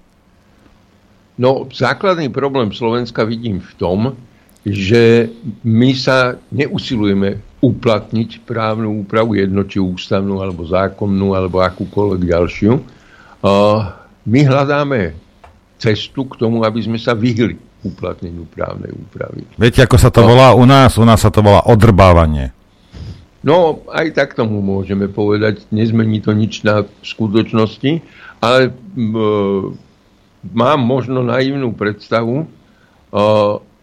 To, čo tu robí vláda, to, čo vo vzťahu k ústave stvára vláda, lebo to sa slušne inak nazvať nedá, takže to stváranie trvá od 15. decembra. Do dnešného dňa je to teda v podstate o štvrť roku. Postupne narastá arogancia vlády, lebo majú za samozrejme, že nech si dovolia, čo si dovolia, nič sa im nestane. Keby v ústave bolo povedané výslovne, že vláda napríklad musí vypadnúť do 7 dní od dňa, keď im parlament vyslovil nedôveru, tak tá vláda už je dávno preč a nemá čas vymýšľať, čo ďalšie vyvedie, aby sa jej to ľúbilo. Pán docent, ale no. nemáte úplne pravdu, pretože uh, keby sme mali prezidenta, keby sme mali prezidenta, hej, lebo nemáme, ale keby sme mali prezidenta, tak ten prezident by toto mohol pre Slovensko vyriešiť ľavou zadnou. Ja som abstrahoval od úradu prezidenta. Samozrejme, že to je o e, človeku, ktorý je v tej funkcii a že tam momentálne je človek, ktorý nemá nič spoločné s uplatňovaním ústavy. Uh, magisterka Čaputová predstiera vždy, keď dôjde do tuhého, že ona vlastne ani nie je a že by potrebovala zistiť, kto tu má uh, rozhodovať ako hlava štátu. Uh, Vieme napokon, že má svojho viceprezidenta, e, ktorý je v zahraničný či vedený ako hlava štátu. Juraj Rizman. Proste e, môže mať z toho pocity nepríjemné, lebo kto vlastne má uplatniť právomoc hlavy štátu, ona alebo Rizman. E, je, je, je to jednoducho o zložitej situácii, zvlášť ak máte ja neviem, pocit zodpovednosti alebo nejakej subordinácie voči tomu partnerovi. No, je to o mnohých prvkoch, ktoré vstupujú do uplatňovania právomoci, ale v konečnom dôsledku áno. Tu veľakrát prezidentka mala uplatniť právomoc, tvári sa, že nevie o tom, že by bola hlava štátu a tým sa zbavuje uplatnenia právomoc. Pre tých menej chápavých, pre tých menej chápavých, uh, pán docent Drganic s týmito komplikovanými vetami vlastne povedal, že Čaputová je Rizmanová onúca. Mm, e, počúvaj, keď už sme u Rizmana. Čo, čo, čo vyhlásil pred denník N. Partner Zuzany Čapútovej Juraj Rizman hovorí, že by mala znova kandidovať na prezidentku. Citujem. Pani prezidentke som povedal, že by som si veľmi prijal, aby kandidovala, ale rozhodnutie je na nej, budem ho rešpektovať a budem stáť pri nej. A nech sa akokoľvek rozhodne, vraví v podcaste v redakcii denníka N. Čiže predpokladám, že mm, Zuzanu oslovuje aj v intimných eh, chvíľach. Pani prezidentka, prepáčte, mohol by som vás poboskať. To je aká štátna funkcia? Partner to, to, Zuzany Čaputovej. To je špeciálna funkcia. To je, to je špeciálna funkcia eh, a v tomto sme jedineční, si myslím, že má partnera. No a tuto doplním pána docenta a doplním ho jeho vlastnými uh, kapitolami, pretože mnohé uh, tieto veci, ktoré sa na nás zosypali a sypú, majú na svedomí médiá. A pán docent sa im teda v tej svojej knihe aj venuje a samozrejme kriticky. A to druhé, čo doplním, je presne to, čo sme sa bavili uh, ráno, čo už teda je moja myšlienka, sú aj ľudia. Pretože pokým ľudia nebudú chápať, aký je rozdiel medzi vládou a parlamentom, čo všetko môže prezident a čo všetko nemôže, lebo ešte kým teda Zuzka e, Čaputová do nej sa neútočilo, tak podľa e, Zuzany e, Kovačič-Hanzelovej a pána Vašečku, ktorý ako sociológ povedal, že áno, chodia tu také urban legend, že má prezidentka nejaké právomoci. Ja som skoro odpadla. No tak keď uh, si ľudia budú myslieť, že prezident nemá právomoci, no tak potom to tak aj bude vyzerať. Čiže my by sme sa mali, ja si osobne myslím, že ako spoločnosť by sme sa mali zamerať hlavne na, na to, aby sme školili naše deti a budúce generácie, pretože keď to nebudeme robiť my, bude to robiť, a teraz vám prečítam, lebo mi práve prišiel e-mail, teda respektíve SMS-ka a skoro som odpadla Sekundu. Ježiš, pre, presne vtedy to nefunguje, keď to najviac potrebujem. Momentíček. Bavíme sa o tvojej hlave? Nie, o, o, o mojom počítači. Ja, ja sa len pýtam, lebo neviem, o, o mojom počítači. Počúvaj toto, Noro, tebe sa to bude veľmi páčiť. Mm.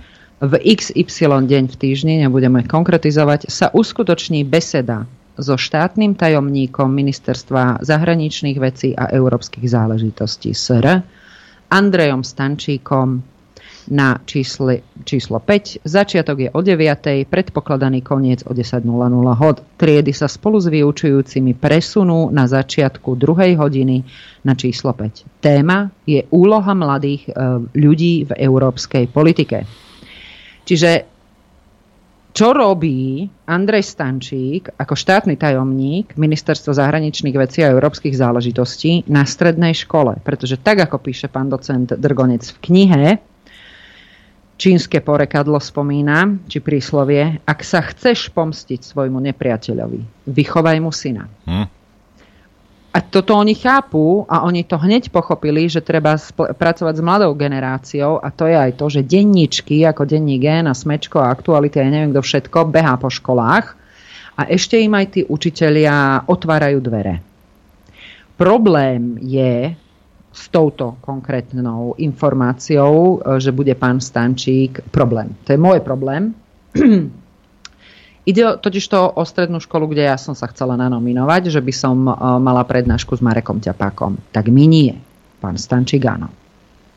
Takže, Stančík je osobnosť, prosím ťa. Takže rozumieš, to, je, to, to, to sú veci, kde zlyháva školstvo, ktorému sa 30 rokov nevenoval nikto poriadne a, ne, a ak by sa aj bol býval chcel, tak nemali na to gule, ale však školstvo na to sa vykašľať, poddimenzované, kultúra detto. No, pán Stanke si tiež užil svoje v knihe pána do, docenta. A, a jednoducho my sa dostávame do takého kolečka, že my, my sme teraz v situácii, občania Slovenskej republiky, že teraz kde máme začať s nápravou? Čo máme najskôr zmeniť? Pretože toto, jak oni za 3,5 roka rozbili to, čo tu ešte jakž takž akože sa snažilo aspoň tváriť ako právny štát a je teda na otázke, že či materiálny alebo formálny, ale boli sme viac formálnym, teraz sme už natúty formálnym právnym štátom. To bol mimochodom aj nacistický, nacistické Nemecko formálny právny štát. Tak, tak kde začať s nápravou? Pretože, a teraz sa to spýtam, pán docent, poprosím vás, koľko by trvalo napísanie takej ústavy, ktorá by všetky tie biele flaky nejakým spôsobom uh, z, teda, že by ich uh, uh, zatmelila a kto by vlastne takú ústavu potom prijímal? No jasné je, kto by ju prijímal, to musí byť parlament, inak to s m, právnymi predpismi v právnom štáte nechodí.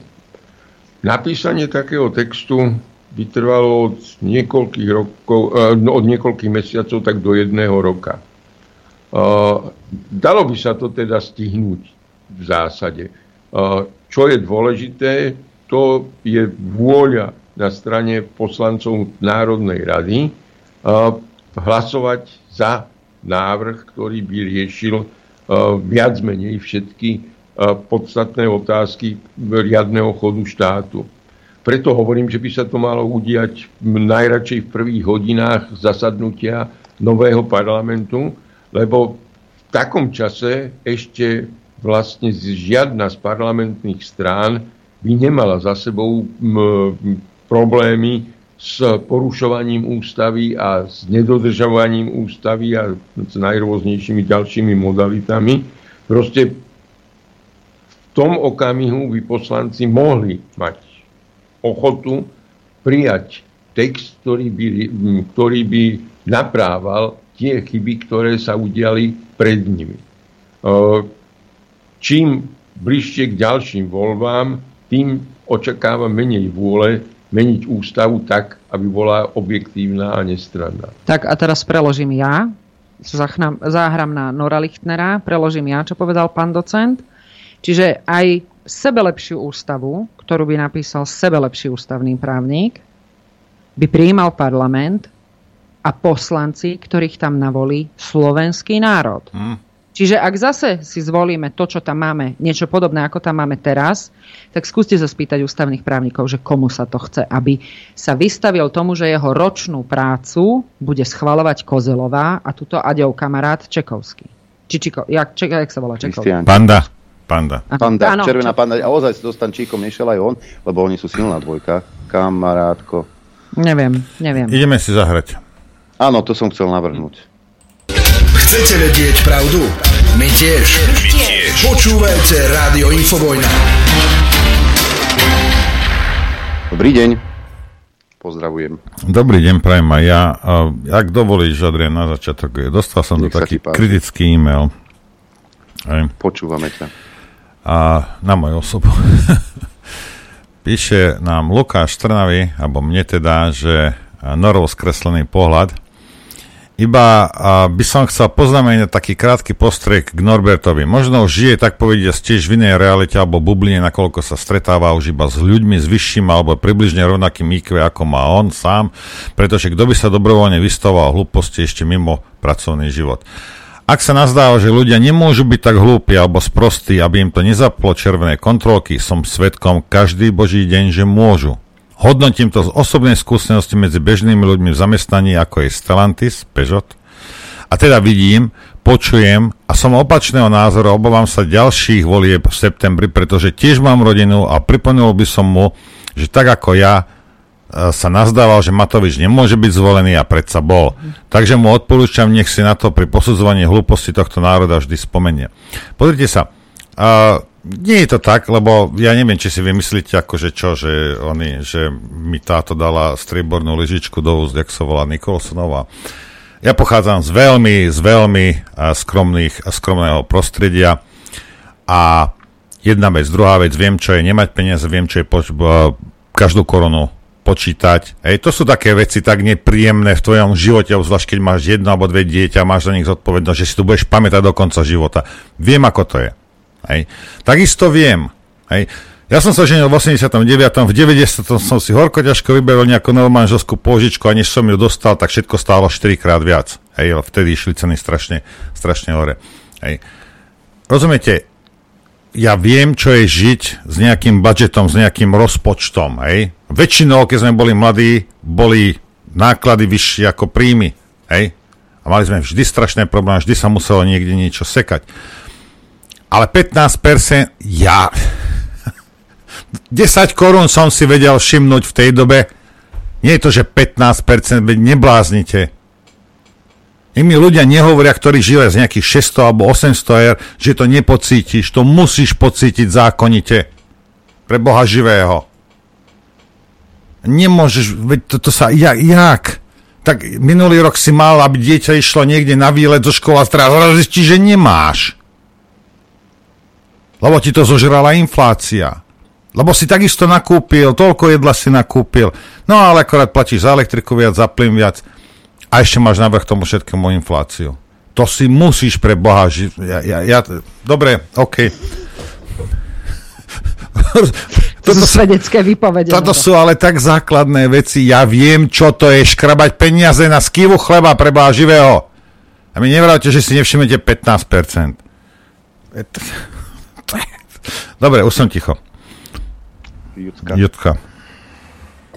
Bála si sa, že ti naruší scenár, no tak sa môžeš toho ujať. Dobre, pán docent má pred sebou nejaké papiere a nejaký časopis, tak ja by som hneď tú loptičku rozhovoru odovzdala jemu, lebo určite nám chce niečo povedať. Pán docent má pred sebou papiere, ktoré otvárajú nový okruh otázok, lebo sa týkajú mojej kandidatúry za prezidenta Slovenskej republiky. Tam by som sa rád bavil o iných otázkach, ale napriek tomu pocitujem naliehavé nutkanie na úvod sa vyjadriť k tomu, čo odznelo z úst iných. Ako prvý sa na oznámenie tejto informácie rozšupol denník N, ktorý o mne uviedol 4 riadky. Zneli záujem kandidovať za prezidenta po Štefanovi Harabinovi ohlásil aj bývalý ústavný sudca Ján Drgonec, v roku 2002 až 2006 poslanec zvolený za ANO. Drgonec bol v posledných rokoch častým hostom dezinformačných a alternatívnych médií, v ktorých spochybňoval a kritizoval protipandemické opatrenia. Ja by som rád riešil práve tú otázku, spochybňoval a kritizoval pr- e, protipandemické opatrenia. A vážení odberatelia denníka N, ktorých je v súčasnosti asi 200, a denník N vás zavádza a zavádza vás tým, že som spochybňoval a kritizoval protipandemické opatrenia. Ja som spochybňoval a kritizoval porušovanie ústavy Slovenskej republiky čo je to isté, čo som robil dneska a čo budem robiť aj v budúcnosti za predpokladu, že tu niekto bude porušovať ústavu Slovenskej republiky. Protipandemické opatrenia boli nastavené tak, že vôbec nerešpektovali základné práva a slobody, vôbec nerešpektovali ľudské práva zaručené medzinárodnými dohovormi a to v takom rozsahu a v takej kvalite, že sa nedalo nevidieť, že k ním dochádza. Treba dodať, tak... podotknúť, že nerešpektovali ani žiadne vedecké, vedecké poznatky. Robila sa to od boku, jak taký kovboj. Od buka do buka. Aj. Od buka do buka. No, pri tejto časti témy zrej, e, existujú časopisecké príspevky, to hovorím o odbornej lekárskej tlači predovšetkým, a o príspevkoch, ktoré nesúhla, e, nesúhlasili s tým, čo tu tvrdí docent Sabaka a jemu podobný príbuzný kolektív. Existujú teda príspevky, ktoré hovoria o tom, že najstrašnejšie, najpočetnejšie vedľajšie účinky očkovania proti covidu prídu v roku 2024. Tam je jediná možnosť, vyčkajme ešte zhruba rok a uvidíme, aká je pravda, možno veľmi bolestivá, ale až budúcnosť ukáže čo a ako. Každopádne teda uh, nie protipandemické opatrenia, ale neľudské, zverské protipandemické opatrenia boli predmetom mojej kritiky. To je len poznámka na úvod. Áno, ja len dodám, pán docent, že a ako oni v tom denníku N vedia, že ste vystupovali napríklad v infovene, keď oni také nepočúvajú? Oni to nepočúvajú, ale správne tušia, čo tam môže zaznieť. Tým snad nechcete povedať, že oni veľmi dobre vedeli, čo robia. No, obávam sa, že mnohí z nich vedeli veľmi dobre, čo robia a obávam sa, že keby Slovensko bolo právny štát, čo chvála Bohu nie je, keby Slovensko bolo právny štát, tak táto časť podporovateľov povinného očkovania alebo násilného očkovania by dneska s najväčšou pravdepodobnosťou sedela vo vyšetrovacej väzbe a čakala by, alebo s hrôzou by čakala na súdne pojednávanie, ktoré by malo skončiť spravodlivým odsúdením. Takže asi taká je realita, ale nie slovenská realita. Musím sa vrátiť vlastne len na okamih k všeobecnému konštatovaniu v knihe. Uh, sú dva typy štandardov nakladania so základnými právami. Medzinárodný štandard, ktorý je vymedzený pre uplatňovanie základných práv v jednotlivých situáciách a potom existuje slovenský štandard, ktorý nemá vonkoncom nič spoločné s medzinárodným štandardom. Medzinárodný štandard odmieta a rozhodne to nie je to, čo by ktokoľvek zo štátnych orgánov chcel na Slovensku presadzovať. Pán docent, jedna otázka. Vy vravíte, že teda tá kniha teda presahuje aj do toho Bruselu a do Spojených štátov a bavíme sa o tom Bruseli. Nech mi nikto nehovorí, hej, lebo viem, že to tak nie je, že by v Bruseli nevedeli, čo tá, toto panoptikom tu, čo tam máme, čo tu vyvádzalo za tie tri roky, a ja obzvlášť za poslednú dobu, nikto im nič nevytkne.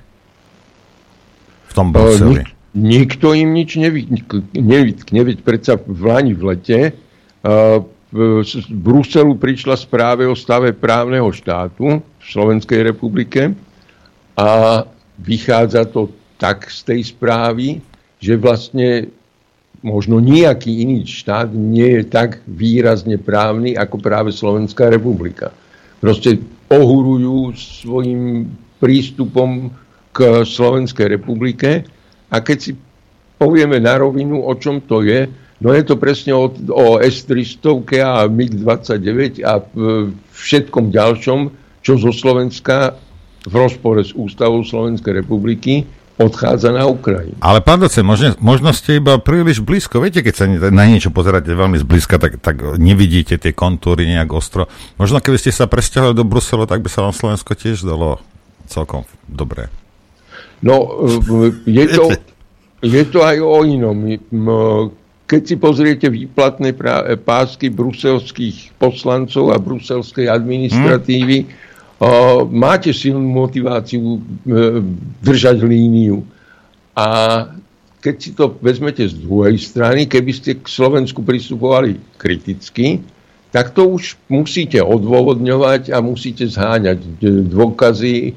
E, proste narobíte sa oveľa viac za tie isté peniaze. Nie malé, ale peniazy nikdy nie je dosť. Dobre, tak e, sa tu spomínalo teda, že ste ohlásili prezidentskú kandidatúru, pán docent. Prečo ste sa rozhodli kandidovať na tento post? Čo bolo tou, čo bolo tým povestným, tým, tým poslednou kvapkou v pohári, že áno, idem do toho? Ja som nejaké roky bol spokojne žijúci dôchodca, ktorý sa venoval literatúre, teda písal som si humoristické romány, a nazdával som sa, že takým spôsobom sa dokážem živiť alebo zabávať až do okamihu, keď ma vynesú nohami napred a zakopu. Lenže žiť na Slovensku bez rozhodnutia, že si e, zbalím veci a idem čo najďalej. To sa v istej chvíli nedalo robiť s lahostajným prizeraním, lebo o, chyba je v tom, že Slovensko šialeným spôsobom, šialenou rýchlosťou sa rúti podľa môjho presvedčenia do priepasti. A je to teda o tom, že ak sa sami nevzoprieme, ak sa nepokúsime zastaviť to, zmeniť to a navrátiť si civilizáciu do vlastného života, tak to bude proste čoraz horšie a horšie. Už teraz sme zadlžili nie vnúkov, pravnúkov, prapravnúkov, ťažko povedať koľko generácií, nezmyselnými výdavkami vlády. Uh, bežný Slovák má za samozrejme, že Európska únia to je naša úžasná spása, lebo koľko dostávame od nich peniazí. Pán Beblavý vám vysvetlí, to je naša vlast. No, nech si pán Beblavý užije svoju vlast. Ja mám menšiu vlast a viac postihovanú tým, čo pán Beblavý berie ako samozrejmosť, lebo to je pre neho rúžová e, perspektíva. Ale nechajme pána Beblavého, proste v tejto chvíli je to súkromná osoba, ktorá nepochybujem o tom, že vo verejných funkcií by vedela narobiť ešte obrovskú škodu, ale chvala Bohu, teraz tam práve nie je.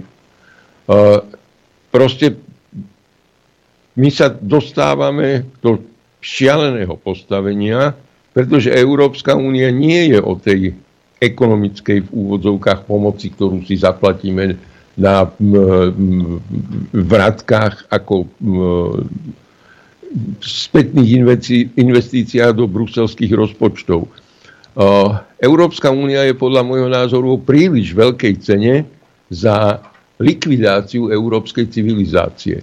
O tom, že tu podľa predstav Európskej únie ovládnutej e, progresívcami sa o 50 rokov e, všetci stanú povinne homosexuálni alebo povinne lesbič, lesbickí a ja neviem. Ja som, ja, počkaj, ja som lesbička. Som a, ja chcem, a ja chcem byť lesba. Aj, Ty ako 20-ročná fotomodelka a? máš k tomu asi bližšie a? ako Aďo. Ja, Aďo ja musíš na sebou zapracovať. Ja na Dobre, sebe. ja netvrdím, že Európska únia nie je e, výhodná pre podaktorých jednotlivcov, ako teda napríklad tu prítomný Adrian Repčok, ale väčšina e, z obyvateľov Slovenskej republiky zaplatí šialenú cenu, strašnú cenu za to, že dneska máme progresívcov.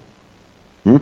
Dokonca ja tu mám, prišiel mail od poslucháčky. E, pán Drgonec napísal zaujímavú knihu už v roku 1992 s touto tematikou. Chcem sa opýtať, či na túto nadvezuje, respektíve doplnil, alebo či táto nová kniha je úplne že nová.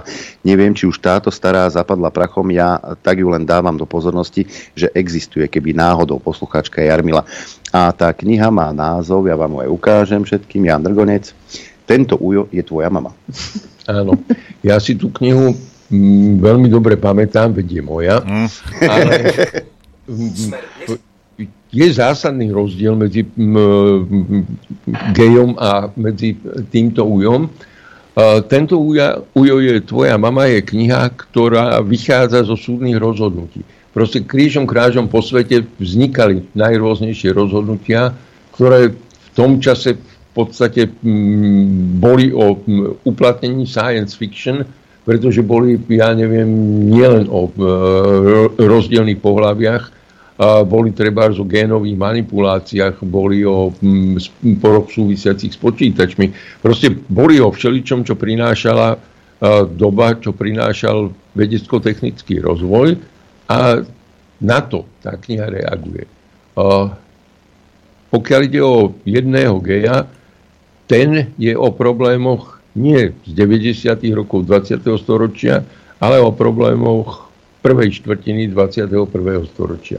To je hm, rámcový rozdiel medzi obidvomi titulmi. E, pán docent, keď už sme pri tom, pán Baránek, keď tu bol, a, respektíve bol na linke a teda bavili sme sa aj o vašej kandidatúre, e, povedal, že ste sa v rozhovore vašom spoločnom označil za liberála. Ako máme tomu rozumieť? No, rozhodne nie v tom význame, ako sa to používa v terminológii súčasnej vlády a súčasnej politickej kliky. To, o čom hovoria chlapci dneska, je politický slogan. Tam pár hochštaplerov, ako napríklad, nie, menovať nebudem, je to žalovateľné, ale proste pár hochštaplerov, ktorí prehľadávali trh s politickými stranami, dospeli k zisteniu, že liberalizmus sa tu zatiaľ nepestuje, že je to proste voľná značka, tak na ňu naskočili. Ale e, s liberalizmom nemajú spoločne v skutočnosti nič. Hm. Liberalizmus je filozofický smer, ku ktorému patria aj nejaké pohľady na ekonomiku.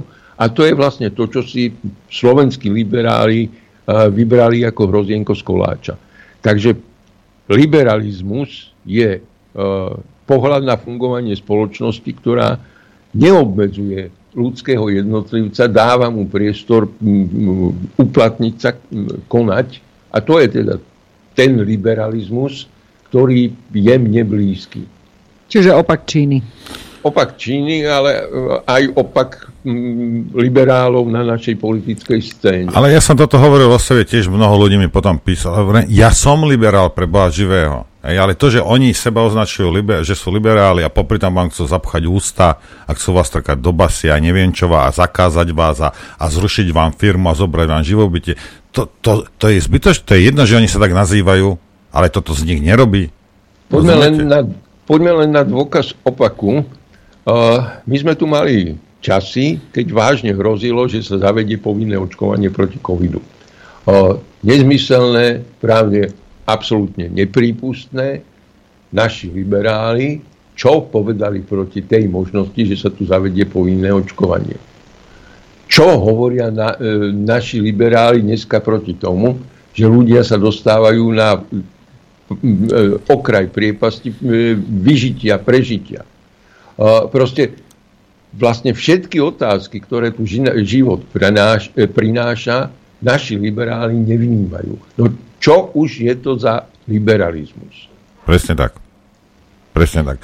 To je iba nálepka, ktorú si dali, ale nemá to s tým, čo, čo samozrejme spoločné. Adrianko, čas, ideme zahrať. Áno, pôjdeme zahrať a dáme, dáme priestor našim poslucháčom. Ja už idem štartovať linku pomaly. Chcete vedieť pravdu? My tiež. My tiež. Počúvajte Rádio Infovojna. Dobrý deň vám prajem, tebe Norbert, samozrejme aj našim hošť, hošťom tu štúdiu. Dobrý deň prajem aj ja, mám takú malú technickú, pozerám sa na objednávky, aj ak to pôjde takýmto spôsobom, tak kniha bude vypredaná za dva dní, tak ak chcete, tak si to prosím vás poobjednávať. Dáme dotlač urobiť, hej, ako to, ale ak si to necháš Jedna vec je objednávka, druhá vec je, keď to zaplatíte, ale, lebo ideme podľa toho, ako prídu peniaze. A, ale ide o to, že aby, tak budete potom, no a čím pozdejšie si objednáte, tak budete musieť možno nejaké 2-3 týždne počkať. Ej, uvidíme, ako to pôjde. Možno iba ja týchto pár sto ľudí to bude chcieť a nikto iný to nechce, ja neviem. Eh, ja by som ešte doplnila, teda nažhavila viacej poslucháčov, lebo zabudla som teda uh, dúfam, jazyk, že, že, že, že nádejných uh, objednávateľov ešte, ešte dvomi vetami, ak dovolíte z tej knihy. Dovolíte poslucháč na linke. Čo Pardon. Bonusom je iba zistenie, že k prevzatiu diplomu z politológie na Slovensku človek nesmie mať vedomosti. Jediné pravdivé informácie vo vysielaní slovenských televízií sú na pornokanáloch. No. Tak, e, máme prvého poslucháča, ktorý bude mať určite otázku na pána Drgonca. Dobrý deň. No, zdravím vás, e, Rudy Zadlovej. Zdravím Juditku, pána docenta, Ačko aj teba. E, zdravím aj Noríka, lebo fakt mi chýbali tie jeho samonasierace veci, ktoré hovoril. A ja to žijem, a ja to Takže žijem. Veľmi rád, že je tam. Teba pozdravoval, Noro. Ja viem, ja viem. ja, tak, dobre. Ja sa len pripomínam. Pán Drgonec, pán Drgonec hovoril o tých fašistických stranách, že to progresívne Slovensko a tak. E, najväčší, najväčšia fašistická strana je demokratická strana v USA. ktorá je platená Sorošom a všetkými týmito vecami.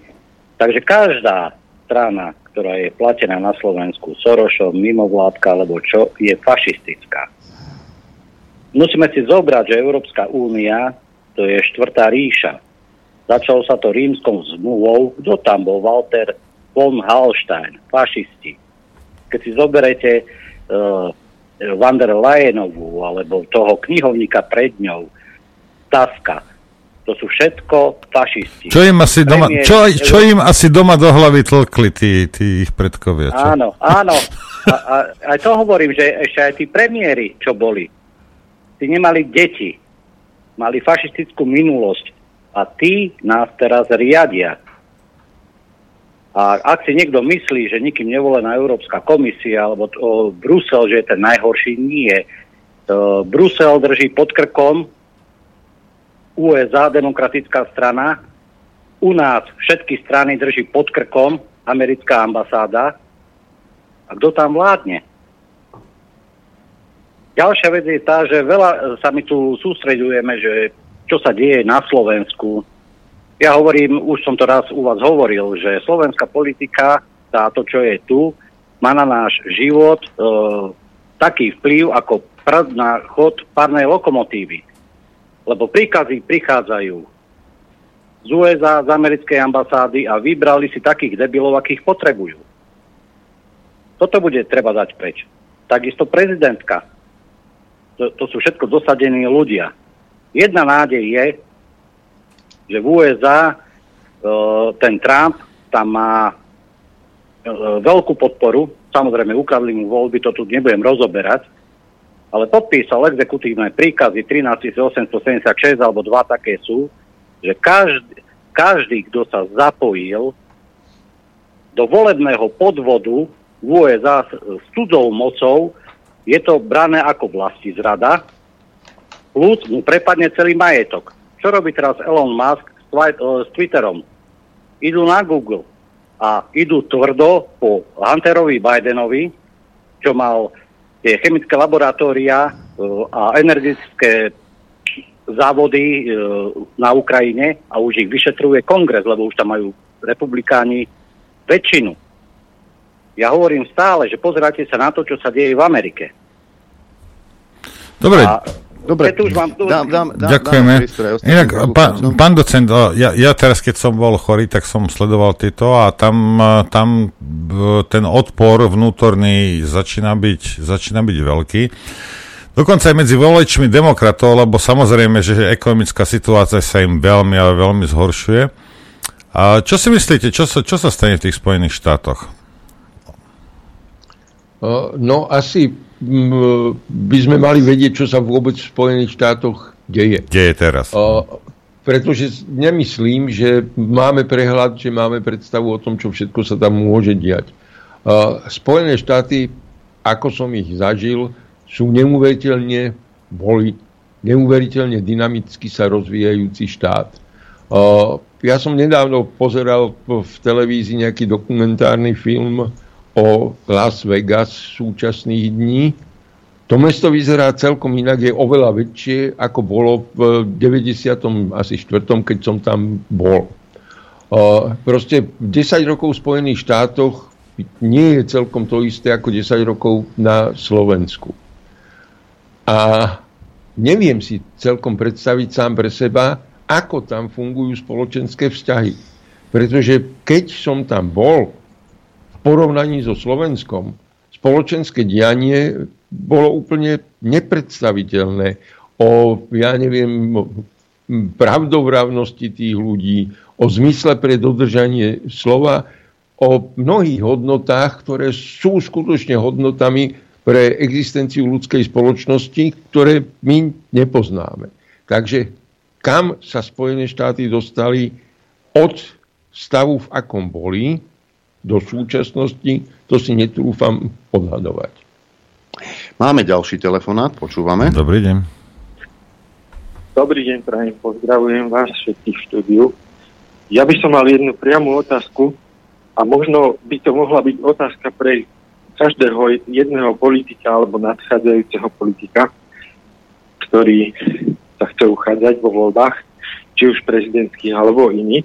A tá otázka znie, pán, pán docent, ako chcete vzdorovať tlaku cudzej mocnosti, ktorá dnes riadi Slovensko, tak, aby sa Slovensko spod tej nadvlády vymanilo. Pretože tie páky sú dnes evidentné. Či už u pani Čaputovej, či už u pani u, u Matoviča. E, proste, ako tomu chcete vzdorovať, keď za vami niekto príde a povie vám, však pán prezident, alebo pán budúci prezident, alebo to je jedno, vy máte asi deti, možno máte vnúčatá, tak ako, budete to palivo kupovať od našich firm, alebo nie? Budete riadiť tú politiku podľa toho, ako vám povedme, alebo nie? Lebo toto je asi základná otázka pre všetkých. Oni tie dobré úmysly tam sú u každých politikov, snažia sa s dobrými úmyslami. Ale potom prídu tieto tlaky a zatiaľ každý cúvol. Tak toto je moja otázka. Ďakujem, pekný deň. No, musím s vami nesúhlasiť v jednom. Nemyslím si, že každý politik, zvlášť každý politik na Slovensku vstupuje do politiky s dobrými úmyslami a s odhodlaním niečo urobiť. Uh, tiež si nemyslím, že počúvanie alebo plnenie príkazov želaní z americkej ambasády je problém tejto garnitúry politikov, čo ich na Slovensku dneska máme. Ja v knihe vysvetľujem aj to, že tu došlo k nastoleniu amerického vplyvu alebo americkej vlády nad Slovenskom v roku 1989. Že to bol výmenný obchod medzi USA a Sovietským zväzom, vtedajším dnešným Ruskom predovšetkým, kde sa dohodli na prenose v podstate vlády nad našim územím. Čiže takých pandrlákov nerobí len Heger alebo Čaputová, ale robil ich už Zurinda a robili ich mnohí iní a mnohí ďalší.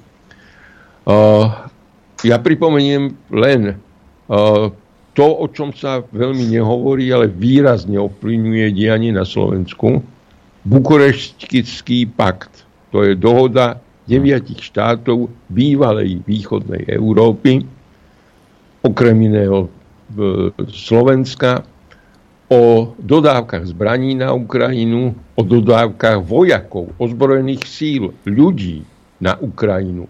To tu zatiaľ vysí vo vzduchu, pretože sa bavíme o MIGoch 29, nebavíme sa o tom, koľký našinci budú odsúdení na smrť na Ukrajine. Ale to sa ľahko môže stať, lebo máme takú medzinárodnú dohodu. A tú medzinárodnú dohodu v mene Slovenskej republiky uzavrel minister obrany Klváč a minister zahraničných vecí Lajčák.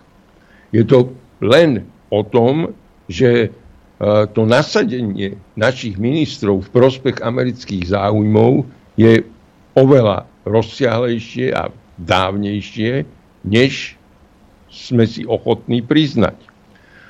Ale späť k otázke. O, ja nikomu nemôžem zaručiť, že keď na mňa bude mieriť samopal, alebo keď ma budú posýpať nejakým radioaktívnym práškom, takže hrdinsky budem zdorovať do posledných okamihov. Ale som si vedomý toho, že uchádzanie sa o post hlavy tohto štátu sa spája s osobným nebezpečím a s osobnými rizikami. Pán docent, my, my ne, nepotrebujeme, aby ste odolávali, ak, ak tam máte samopal. My len potrebujeme, aby ste nám to povedali. Že sa vám ja toto rozumiem, deje. že Rozumiete? potrebujete, aby ste to počuli, ale ja naopak nechcem zámerne klamať, nechcem slubovať niečo, čo sa nedá splniť, alebo čo neviem splniť. Proste z tohto hľadiska sa usilujem ponúknuť niečo iné ako moji predchodcovia tým, že nebudem na prázdno kecať. Máme ďalší telefonát. Nech sa páči, počúvame. Dobrý deň, zdravím. Pani Juditu Vašakové, pána Drgonca, Adria, teba, Noro, teba tiež. Dúfam, že ste už zdraví, že bude všetko v poriadku. No a mám na pána Drgonca takú otázku, tak určite bude vedieť na to odpovedať, čo ja tu solca, ne? že či by nebolo možné napríklad z národa vydedukovať nejakých 11 ľudí, aby bolo nepárnych číslo, ktorí by v prípade takýchto vecí ako porušovanie ľudských práv, ústavy, zákonov ako takých, proste rozhodli pod napríklad generálnym prokurátorom a pozatýkať týchto ľudí a postaviť ich pred riadny súd. A vysoké tresty za toto, lebo to nemôže ostať bez odozvy niečo takéto. O, to... To, je, to, to je potom nemysliteľné úplne, až čo sa deje. Ďakujeme. Nemyslím si, že je to problém nejakej novej štruktúry, ktorá by sa pustila do uplatňovania zákona.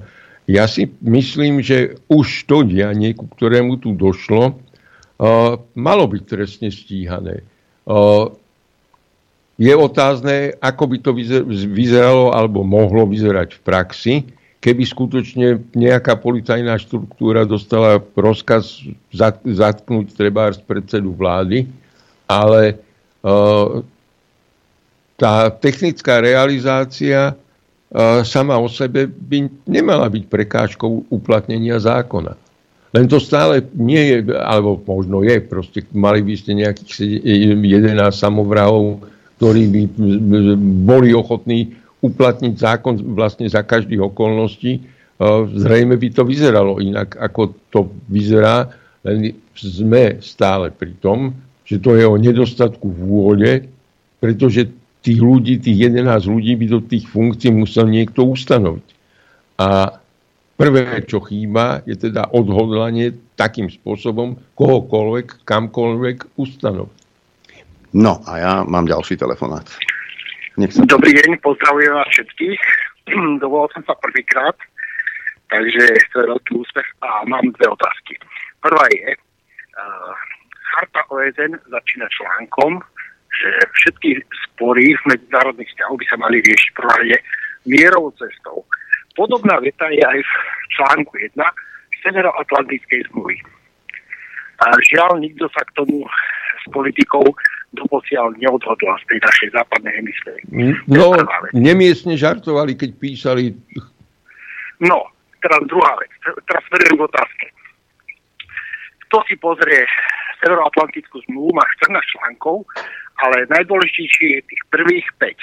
A v tých prvých 5 Spojené štáty a NATO aktívne, permanentne porušujú všetky tri články, prvé tri články. Neriešia mierovú cestu a teda a teda. A nikto z našich politikov sa jak sa povie, neopri o tie články a nežiada. Čo ich nepoznajú tie tú zmluvu? Samozrejme, že nie. Predpisy. Kde beriete presvedčenie, že na Slovensku existujú zvlášť vo vláde politici, ktorí poznajú nejaké medzinárodné dohovory? No, a zvlášť by to mal poznať pán premiér, keď sa odvolával na medzinárodné zmluvy, keď odpovedal, či tá mobilizácia by sa týkala tomu pánu Uhrikovi, keď si pamätáme, uh, aj našich ľudí. No tak v prvom rade pán premiér by mal poznať tie zmluvy a mal by sa dožadovať, aby sa plnili. Nie len to, čo sa im hodí hrozienka vybiera, to, čo sa hodí e, im e, dona, donorom, ktorí sponzorujú. Takže asi toľko som chcel. Ďakujem. No, pozrite sa, to je tak. Uh, sú všeobecné medzinárodné dohovory, ako napríklad zmluva o NATO, a sú potom regionálne dohody. To nie je len e, bukureštský pakt, o ktorom som tu hovoril, ale je to aj o jeho pokračovaní v kievskom pakte. Premiér Heger teda má pravdu, keď hovorí o našich medzinárodných záväzkoch. Slovenská republika skutočne prijala nejaké medzinárodné záväzky, ktoré, čo nepriznávajú, hrozia tým, že našich ľudí, našich vojakov nasadia na Ukrajine, aby splnili svoje prijaté záväzky. Tu sa zatiaľ o tom nikdy nehovorilo a je to pritom kľúč. To začína tým, že podpíšeme nejaký medzinárodný záväzok. Československá tradícia od roku 1920, teda vlastne od vzniku Československého štátu je to, o tom, že čo najrýchlejšie podpíšeme nejaký medzinárodný dohovor, vykážeme, aký sme účastne progresívni, lebo u nás už je to záväzok, ktorý platí, kdežto väčšina svetu, sveta váha a uvažuje nad tým, či by bolo dobré to podpísať alebo nie. Ale teda takým spôsobom my sme podpísali množstvo nezmyselných záväzkov. Naozaj by sa dalo hovoriť o všeličom. Ja len námatkou pripomínam základnú zmluvu so Svetou e, stolicou, ktorá zásluhou e, doktora Neuwirta, ktorý robil veľvyslanca v rozhodnom čase vo Vatikáne, sme prijali to isté, čo prijala e, Matovičovo-Hegerovská vláda vo vzťahu k Spojeným štátom, teda dohovor o obrannej spolupráci medzi vládou Slovenskej republiky a vládou USA to sú obidve nevypovedateľné zmluvy, ktoré podľa môjho presvedčenia nemajú nič spoločné s ľudskou dôstojnosťou, nemajú nič spoločné s právnymi tradíciami, ale my takú zmluvu máme, lebo nejaký nedouk to svojho času podpísal. A to sa týka zmluv v priebehu 10 ročí, ktoré podpisuje všelikto. Základom teda podľa môjho názoru je zrušiť to splnomocnenie, ktoré prezident Slovenskej republiky e, dal členom vlády na zastupovanie v medzinárodných vzťahoch. E, máme za samozrejme, že tí ľudia sú, ja neviem, kultivovaní, inteligentní, znali. Pozrite sa na konkrétne príklady. Ex-minister Káčer, ex-minister Nať a takéto kádre vychádzajú ako kvalifikované kádre na uzavieranie medzinárodných zmluv. Ja si na chvíľu kopnem do dohody o obranej spolupráci s USA. Bežné pri uzavieraní medzinárodných zmluv je, že keď jedna strana dostane nejaké výhody, protistrana dostane iné výhody. Ja nechcem tvrdiť, že sme boli rovnocenný partner voči USA, že sme si mohli vyberať, čo dostaneme, čo nedostaneme. Ale pravdou je, hoci to všetci naši ministri popierajú, pravdou je, že Američania získali prístup na naše vojenské základne v kuchyni a na sliači a my sme za to nedostali nič. V podstate len symbolické gesto by bolo, keby nám boli zrušili vízovú povinnosť. To by ich nič nestálo prakticky by ich to neohrozovalo, pretože tých ľudí zo Slovenska, ktorí cestujú do USA, tak veľa nejaký rok nie je. Ale, ne, ale naši ministri sa nezaujímali ani o to. O, vypustíme teda do obehu nejakých absolútnych diletantov, ktorí zakladajú neuveriteľné záväzky pre Slovenskú republiku. Tam je prvý krok, prvý rozumný krok, povedať im, vážení chlapci, toto teda nie, lebo podľa Ústavy Slovenskej republiky v rámci tých právomocí, ktoré, ako sme už počuli, prezidentka nemá, tak v rámci tých právomocí je to prezident, ktorý zastupuje Slovenskú republiku na vonok a dojednáva medzinárodné zmluvy.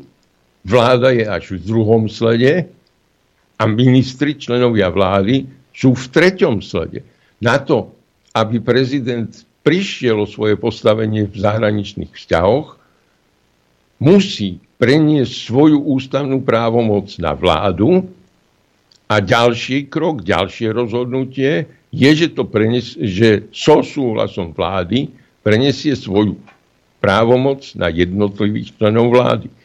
My tam dneska máme generálne rozhodnutie prezidenta Slovenskej republiky číslo 250 z roku 2001, a na základe toho jednotliví ministri, bez ohľadu na to, akí sú e, pochybní, nevzdelaní, vulgárni, uzavierajú voľne podľa svojho uváženia nejaké záväzky pre Slovenskú republiku, trebárs na 10 ročia dopredu, alebo možno až na väčšnosť. Vydržal poslucháč veľmi dlho na linke, ale myslím si, že toto bolo potrebné si vypočuť dokonca. Je tak? Haló? Haló, áno. Ja som tu, áno. Áno. Tak nech Halo? sa páči. Si na rade. Áno, dobrý deň prajem. Pozdravujem teda diskutujúcich všetkých. Som poslúchať z Bratislavy a mám jednu, alebo respektíve dve alebo tri otázky na e, pána Bregonca. a musí mi vyvrátiť to, čo ja teraz poviem. Ano? E, verejne sa angažuje do funkcie prezidenta republiky. To znamená, že by mal byť obhajcom práv občanov. Mne sa zdá, že pán Drgonec je niekde o virtuálnom svete, kde občania nie sú. Áno. A poviem prečo. COVID vznikol niekedy vo febru- marci 2020. Áno. Pelegrini brutálne zatváral občanov do klietok. Bol to prvý Pelegrini, áno. A Harabín niekedy asi v máji 2020 zanalizoval situáciu, áno, po právnej stránke pre obhajobu ľudských práv a občanov, áno. A ak dobre ja viem, tak vy ste sa prihlásili niekedy v septembri 2021 Myslím si, že to bolo v Infovojne. Harabín vás ste... veľmi oklamal, keď vám vštepil toto presvedčenie, pretože ja som... Zvere... Počkajte, ale nevstupujte, ja, ja, ja mám no, analýzu... vstupujem vám, takže sa ozývam. No, tak, tak o čom toto je? Tak ja vyjadrujem svoj názor. Harabín A ja vám vyjadrujem prvý... svoj názor. No však dobre. Harabin ako 1. máj 2020 ochránil občanov a dal analýzu verejne známu ako COVID šialenstvo. Áno, a dal tam všetky tie veci, ktoré tam dal. Vy ste a vyzýval počas celého covidu, že prečo nikto sa neohlasuje a bol prekvapený. Vy ste sa pridali v septembri 2021, teraz dávam Kecáte, otázku. to vám opakujem. Ja som sa ozval verejne ku covidu v júli 2020 v časopise Zem a vek a ozval som sa tam, kde som dostal príležitosť, pretože predtým som sa pokúšal komunikovať cez verejnoprávne médiá, ktoré ma nechali stáť pred dverami tak, ako nechali stáť neskôr blahu. Dobre, dobre, však ja som vás ešte, vyzval, ešte, ešte, no však, hej, ešte, ešte, ešte, momentík, momentík, momentík, ešte jedna vec, čo sa týka vystúpenia pána Drgonca v Infovojne, tak ak prvýkrát, ak si dobre pamätám, tak tu pán docent bol 23. Ehm, januára 2021, kedy témou nášho rozhovoru bolo v úvodzovkách dobrovoľné testovanie bolo, financo- bolo spolufinancované. Nie, september 2020, uh, 2020 to bol prvýkrát. Dokonca. Ďakujem za opravenie.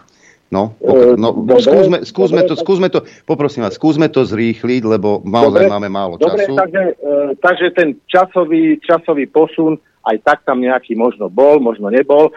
Dobre, takže e, ja som ho zaregistroval vtedy, ako som povedal, september 21, nebudem sa k tomu vrátať, vyvrátili ste mi to. Dobre, hovorím, zrýchlime to, nevracajme sa k tomu, lebo skončíme otázka, rozhovor. Áno, ďalšia otázka na pána Drgonca je tá, že e, počas tejto doby covidu, áno, on analyzoval situáciu, analyzoval, analyzoval, analyzoval svoje právne argumenty, zverejňoval, ale otázka znie tá, akým spôsobom pán Drgonec stál za občanom a obhajoval ho, koľko trestných oznámení dal na páchanie zločinnosti v štáte. Teraz sa chcem spýtať, koľko a na koho. Dobre, ďakujeme pekne. Ja ešte predtým, než pán docent odpovie, ja mám jednu otázku. Koľko tých trestných oznámení malo aj nejaký výsledok? Bavíme sa o tom. A druhá vec je, že ja pokiaľ si dobre pamätám, tak tre, pán docent Drgonec sformuloval, čo všetko porušujú tie protipandemické oznámenia a rozfrckal to kade tade od úradu prezidentky cez generálneho prokurátora a aj verejnú ochrankyňu práv ešte vtedy pani profesorku Patakijovú, čo ja si pamätám. Ak dovolíte, e, základné nedorozumenie na vašej strane spočíva v tom, že neviete, že právo nie je všeobecná špecializácia. Tak ako medicína rozlišuje medzi, ja neviem, zubným lekárstvom a chirurgiou a ortopédiou, tak existuje špecializácia právnikov. Ja som ústavný právnik, nezaoberám sa trestným právom. Doktor Harabín naopak je trestný právnik a nezaoberá sa ústavným právom.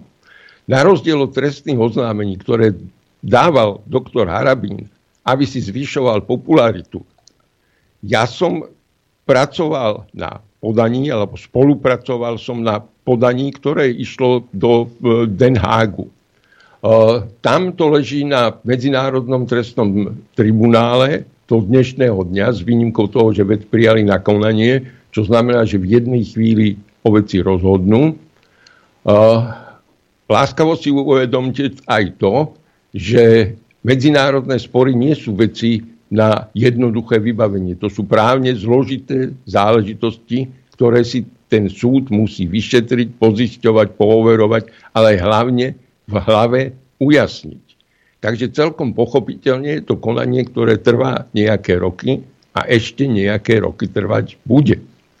Za ten čas doktor Harabín podal na naše orgány činné v trestnom konaní, ja neviem, 20 rôznych textov, ktoré všetky skončili v koši. Takže mi láskavo prezradte, čo je z tohto hľadiska dôležitejšie. Posledný telefonát dnes, nech sa páči, počúvame. Halo? Halo? Áno, nech sa páči, počúvame. Nepočúvajte rádio, nepočúvajte rádio. pozdravujem pána docenta Drgonca, u ktorého som kedysi robila skúšku. My sme vám poslala aj mail, V ktorom som chcela naviazať na začiatok, uh, kde sa pán doktor Drgonec vyjadroval postaveniu advokátov. Zachytila som len čas.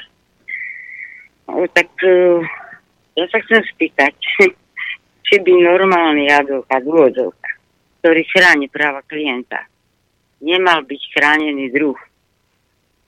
Keď sa cúca, očeteka a tak ďalej vyhraža väzbou, ak neprestanete obhajovať klienta v obnove konania. Môžete sa zdať obhajoby, etc. Dokonca vydá na vás príkaz na zatknutie, ktorý je zverejnený na sieťach. Zákon o advokácii tiež niečo obsahuje. Sme povinni obhajovať. Tak takám ide o čistá práva štýl moci Monči stále žije. A to som v advokácii od roku 1992. E, je tam aj pani doktor Vášaková. Magistra. Magistra, áno, magistra. E, Prezidentská kvalifikácia. Prosím? Prezidentská kvalifikácia. Ani omylom. No, tak my keby sme neoprávne neužívali titul, tak Áno. Vieme. Áno, presne. No. Dobre, Dobre, ďakujeme. Pán Drogonic, inak te, teraz mi to docvaklo. Uh, nie ste magister ani bondinka. Nemáte veľké šance. Ja viem. toto, je, toto je normálne sizifovská úloha teraz, do ktorej sa vypúšťate. Dokonca ani jamky v líca. ani to nemá... A bože môj. Ale má knihu s názvom Gay. A? Aspoň to niečo. niečo mohlo zna- K tomu predchádzajúcemu poslucháčovi len jeden mail e, dám. Predstav si, kto mi napísal. Peťo, Peťo z námestova. Vypnite toho po, po, poslucháča Paštikára, ten je horší v tých otázkach ako ja. tak to už, keď dostaneš kritiku od Petra z námestova, tak to už je čo Mal by si sa zamyslieť nad sebou, hej. Peter píše maily a to som rád, sme sa takto dohodli. Tak, čas Aha, preto, preto ho nepočujete, ale Peťko mi píše, občas mu aj odpíšem, ale že je, je nažive, pochopil, e, čo od neho chceme. Rozlúčime sa s dnešnými našimi hostiami, Juditou Lašákovou. Dovidenia a do počutia opätovne Bohom. A na suchý anglický humor, humor pána docenta Drgonca sa budem tešiť aj do budúcna. Pekný deň. Ďakujeme. Pani Majorka však. Áno. Áno. E, rozlúčim sa. Ďakujem vám za pozornosť, za podporu. Noro tebe za spoluprácu. Počuť a vidieť sa budeme opäť zajtra. Takisto ďakujem uh, hosťom a Jadrenovi. Ďakujem vám za podporu, ktorú nám prejavujete a takisto vám ďakujem za pozornosť a prejem vám šťastnú, veselú dobrú noc. Len vďaka vašim príspevkom sme nezávislí. Nezávislí. Rádio Infovojna.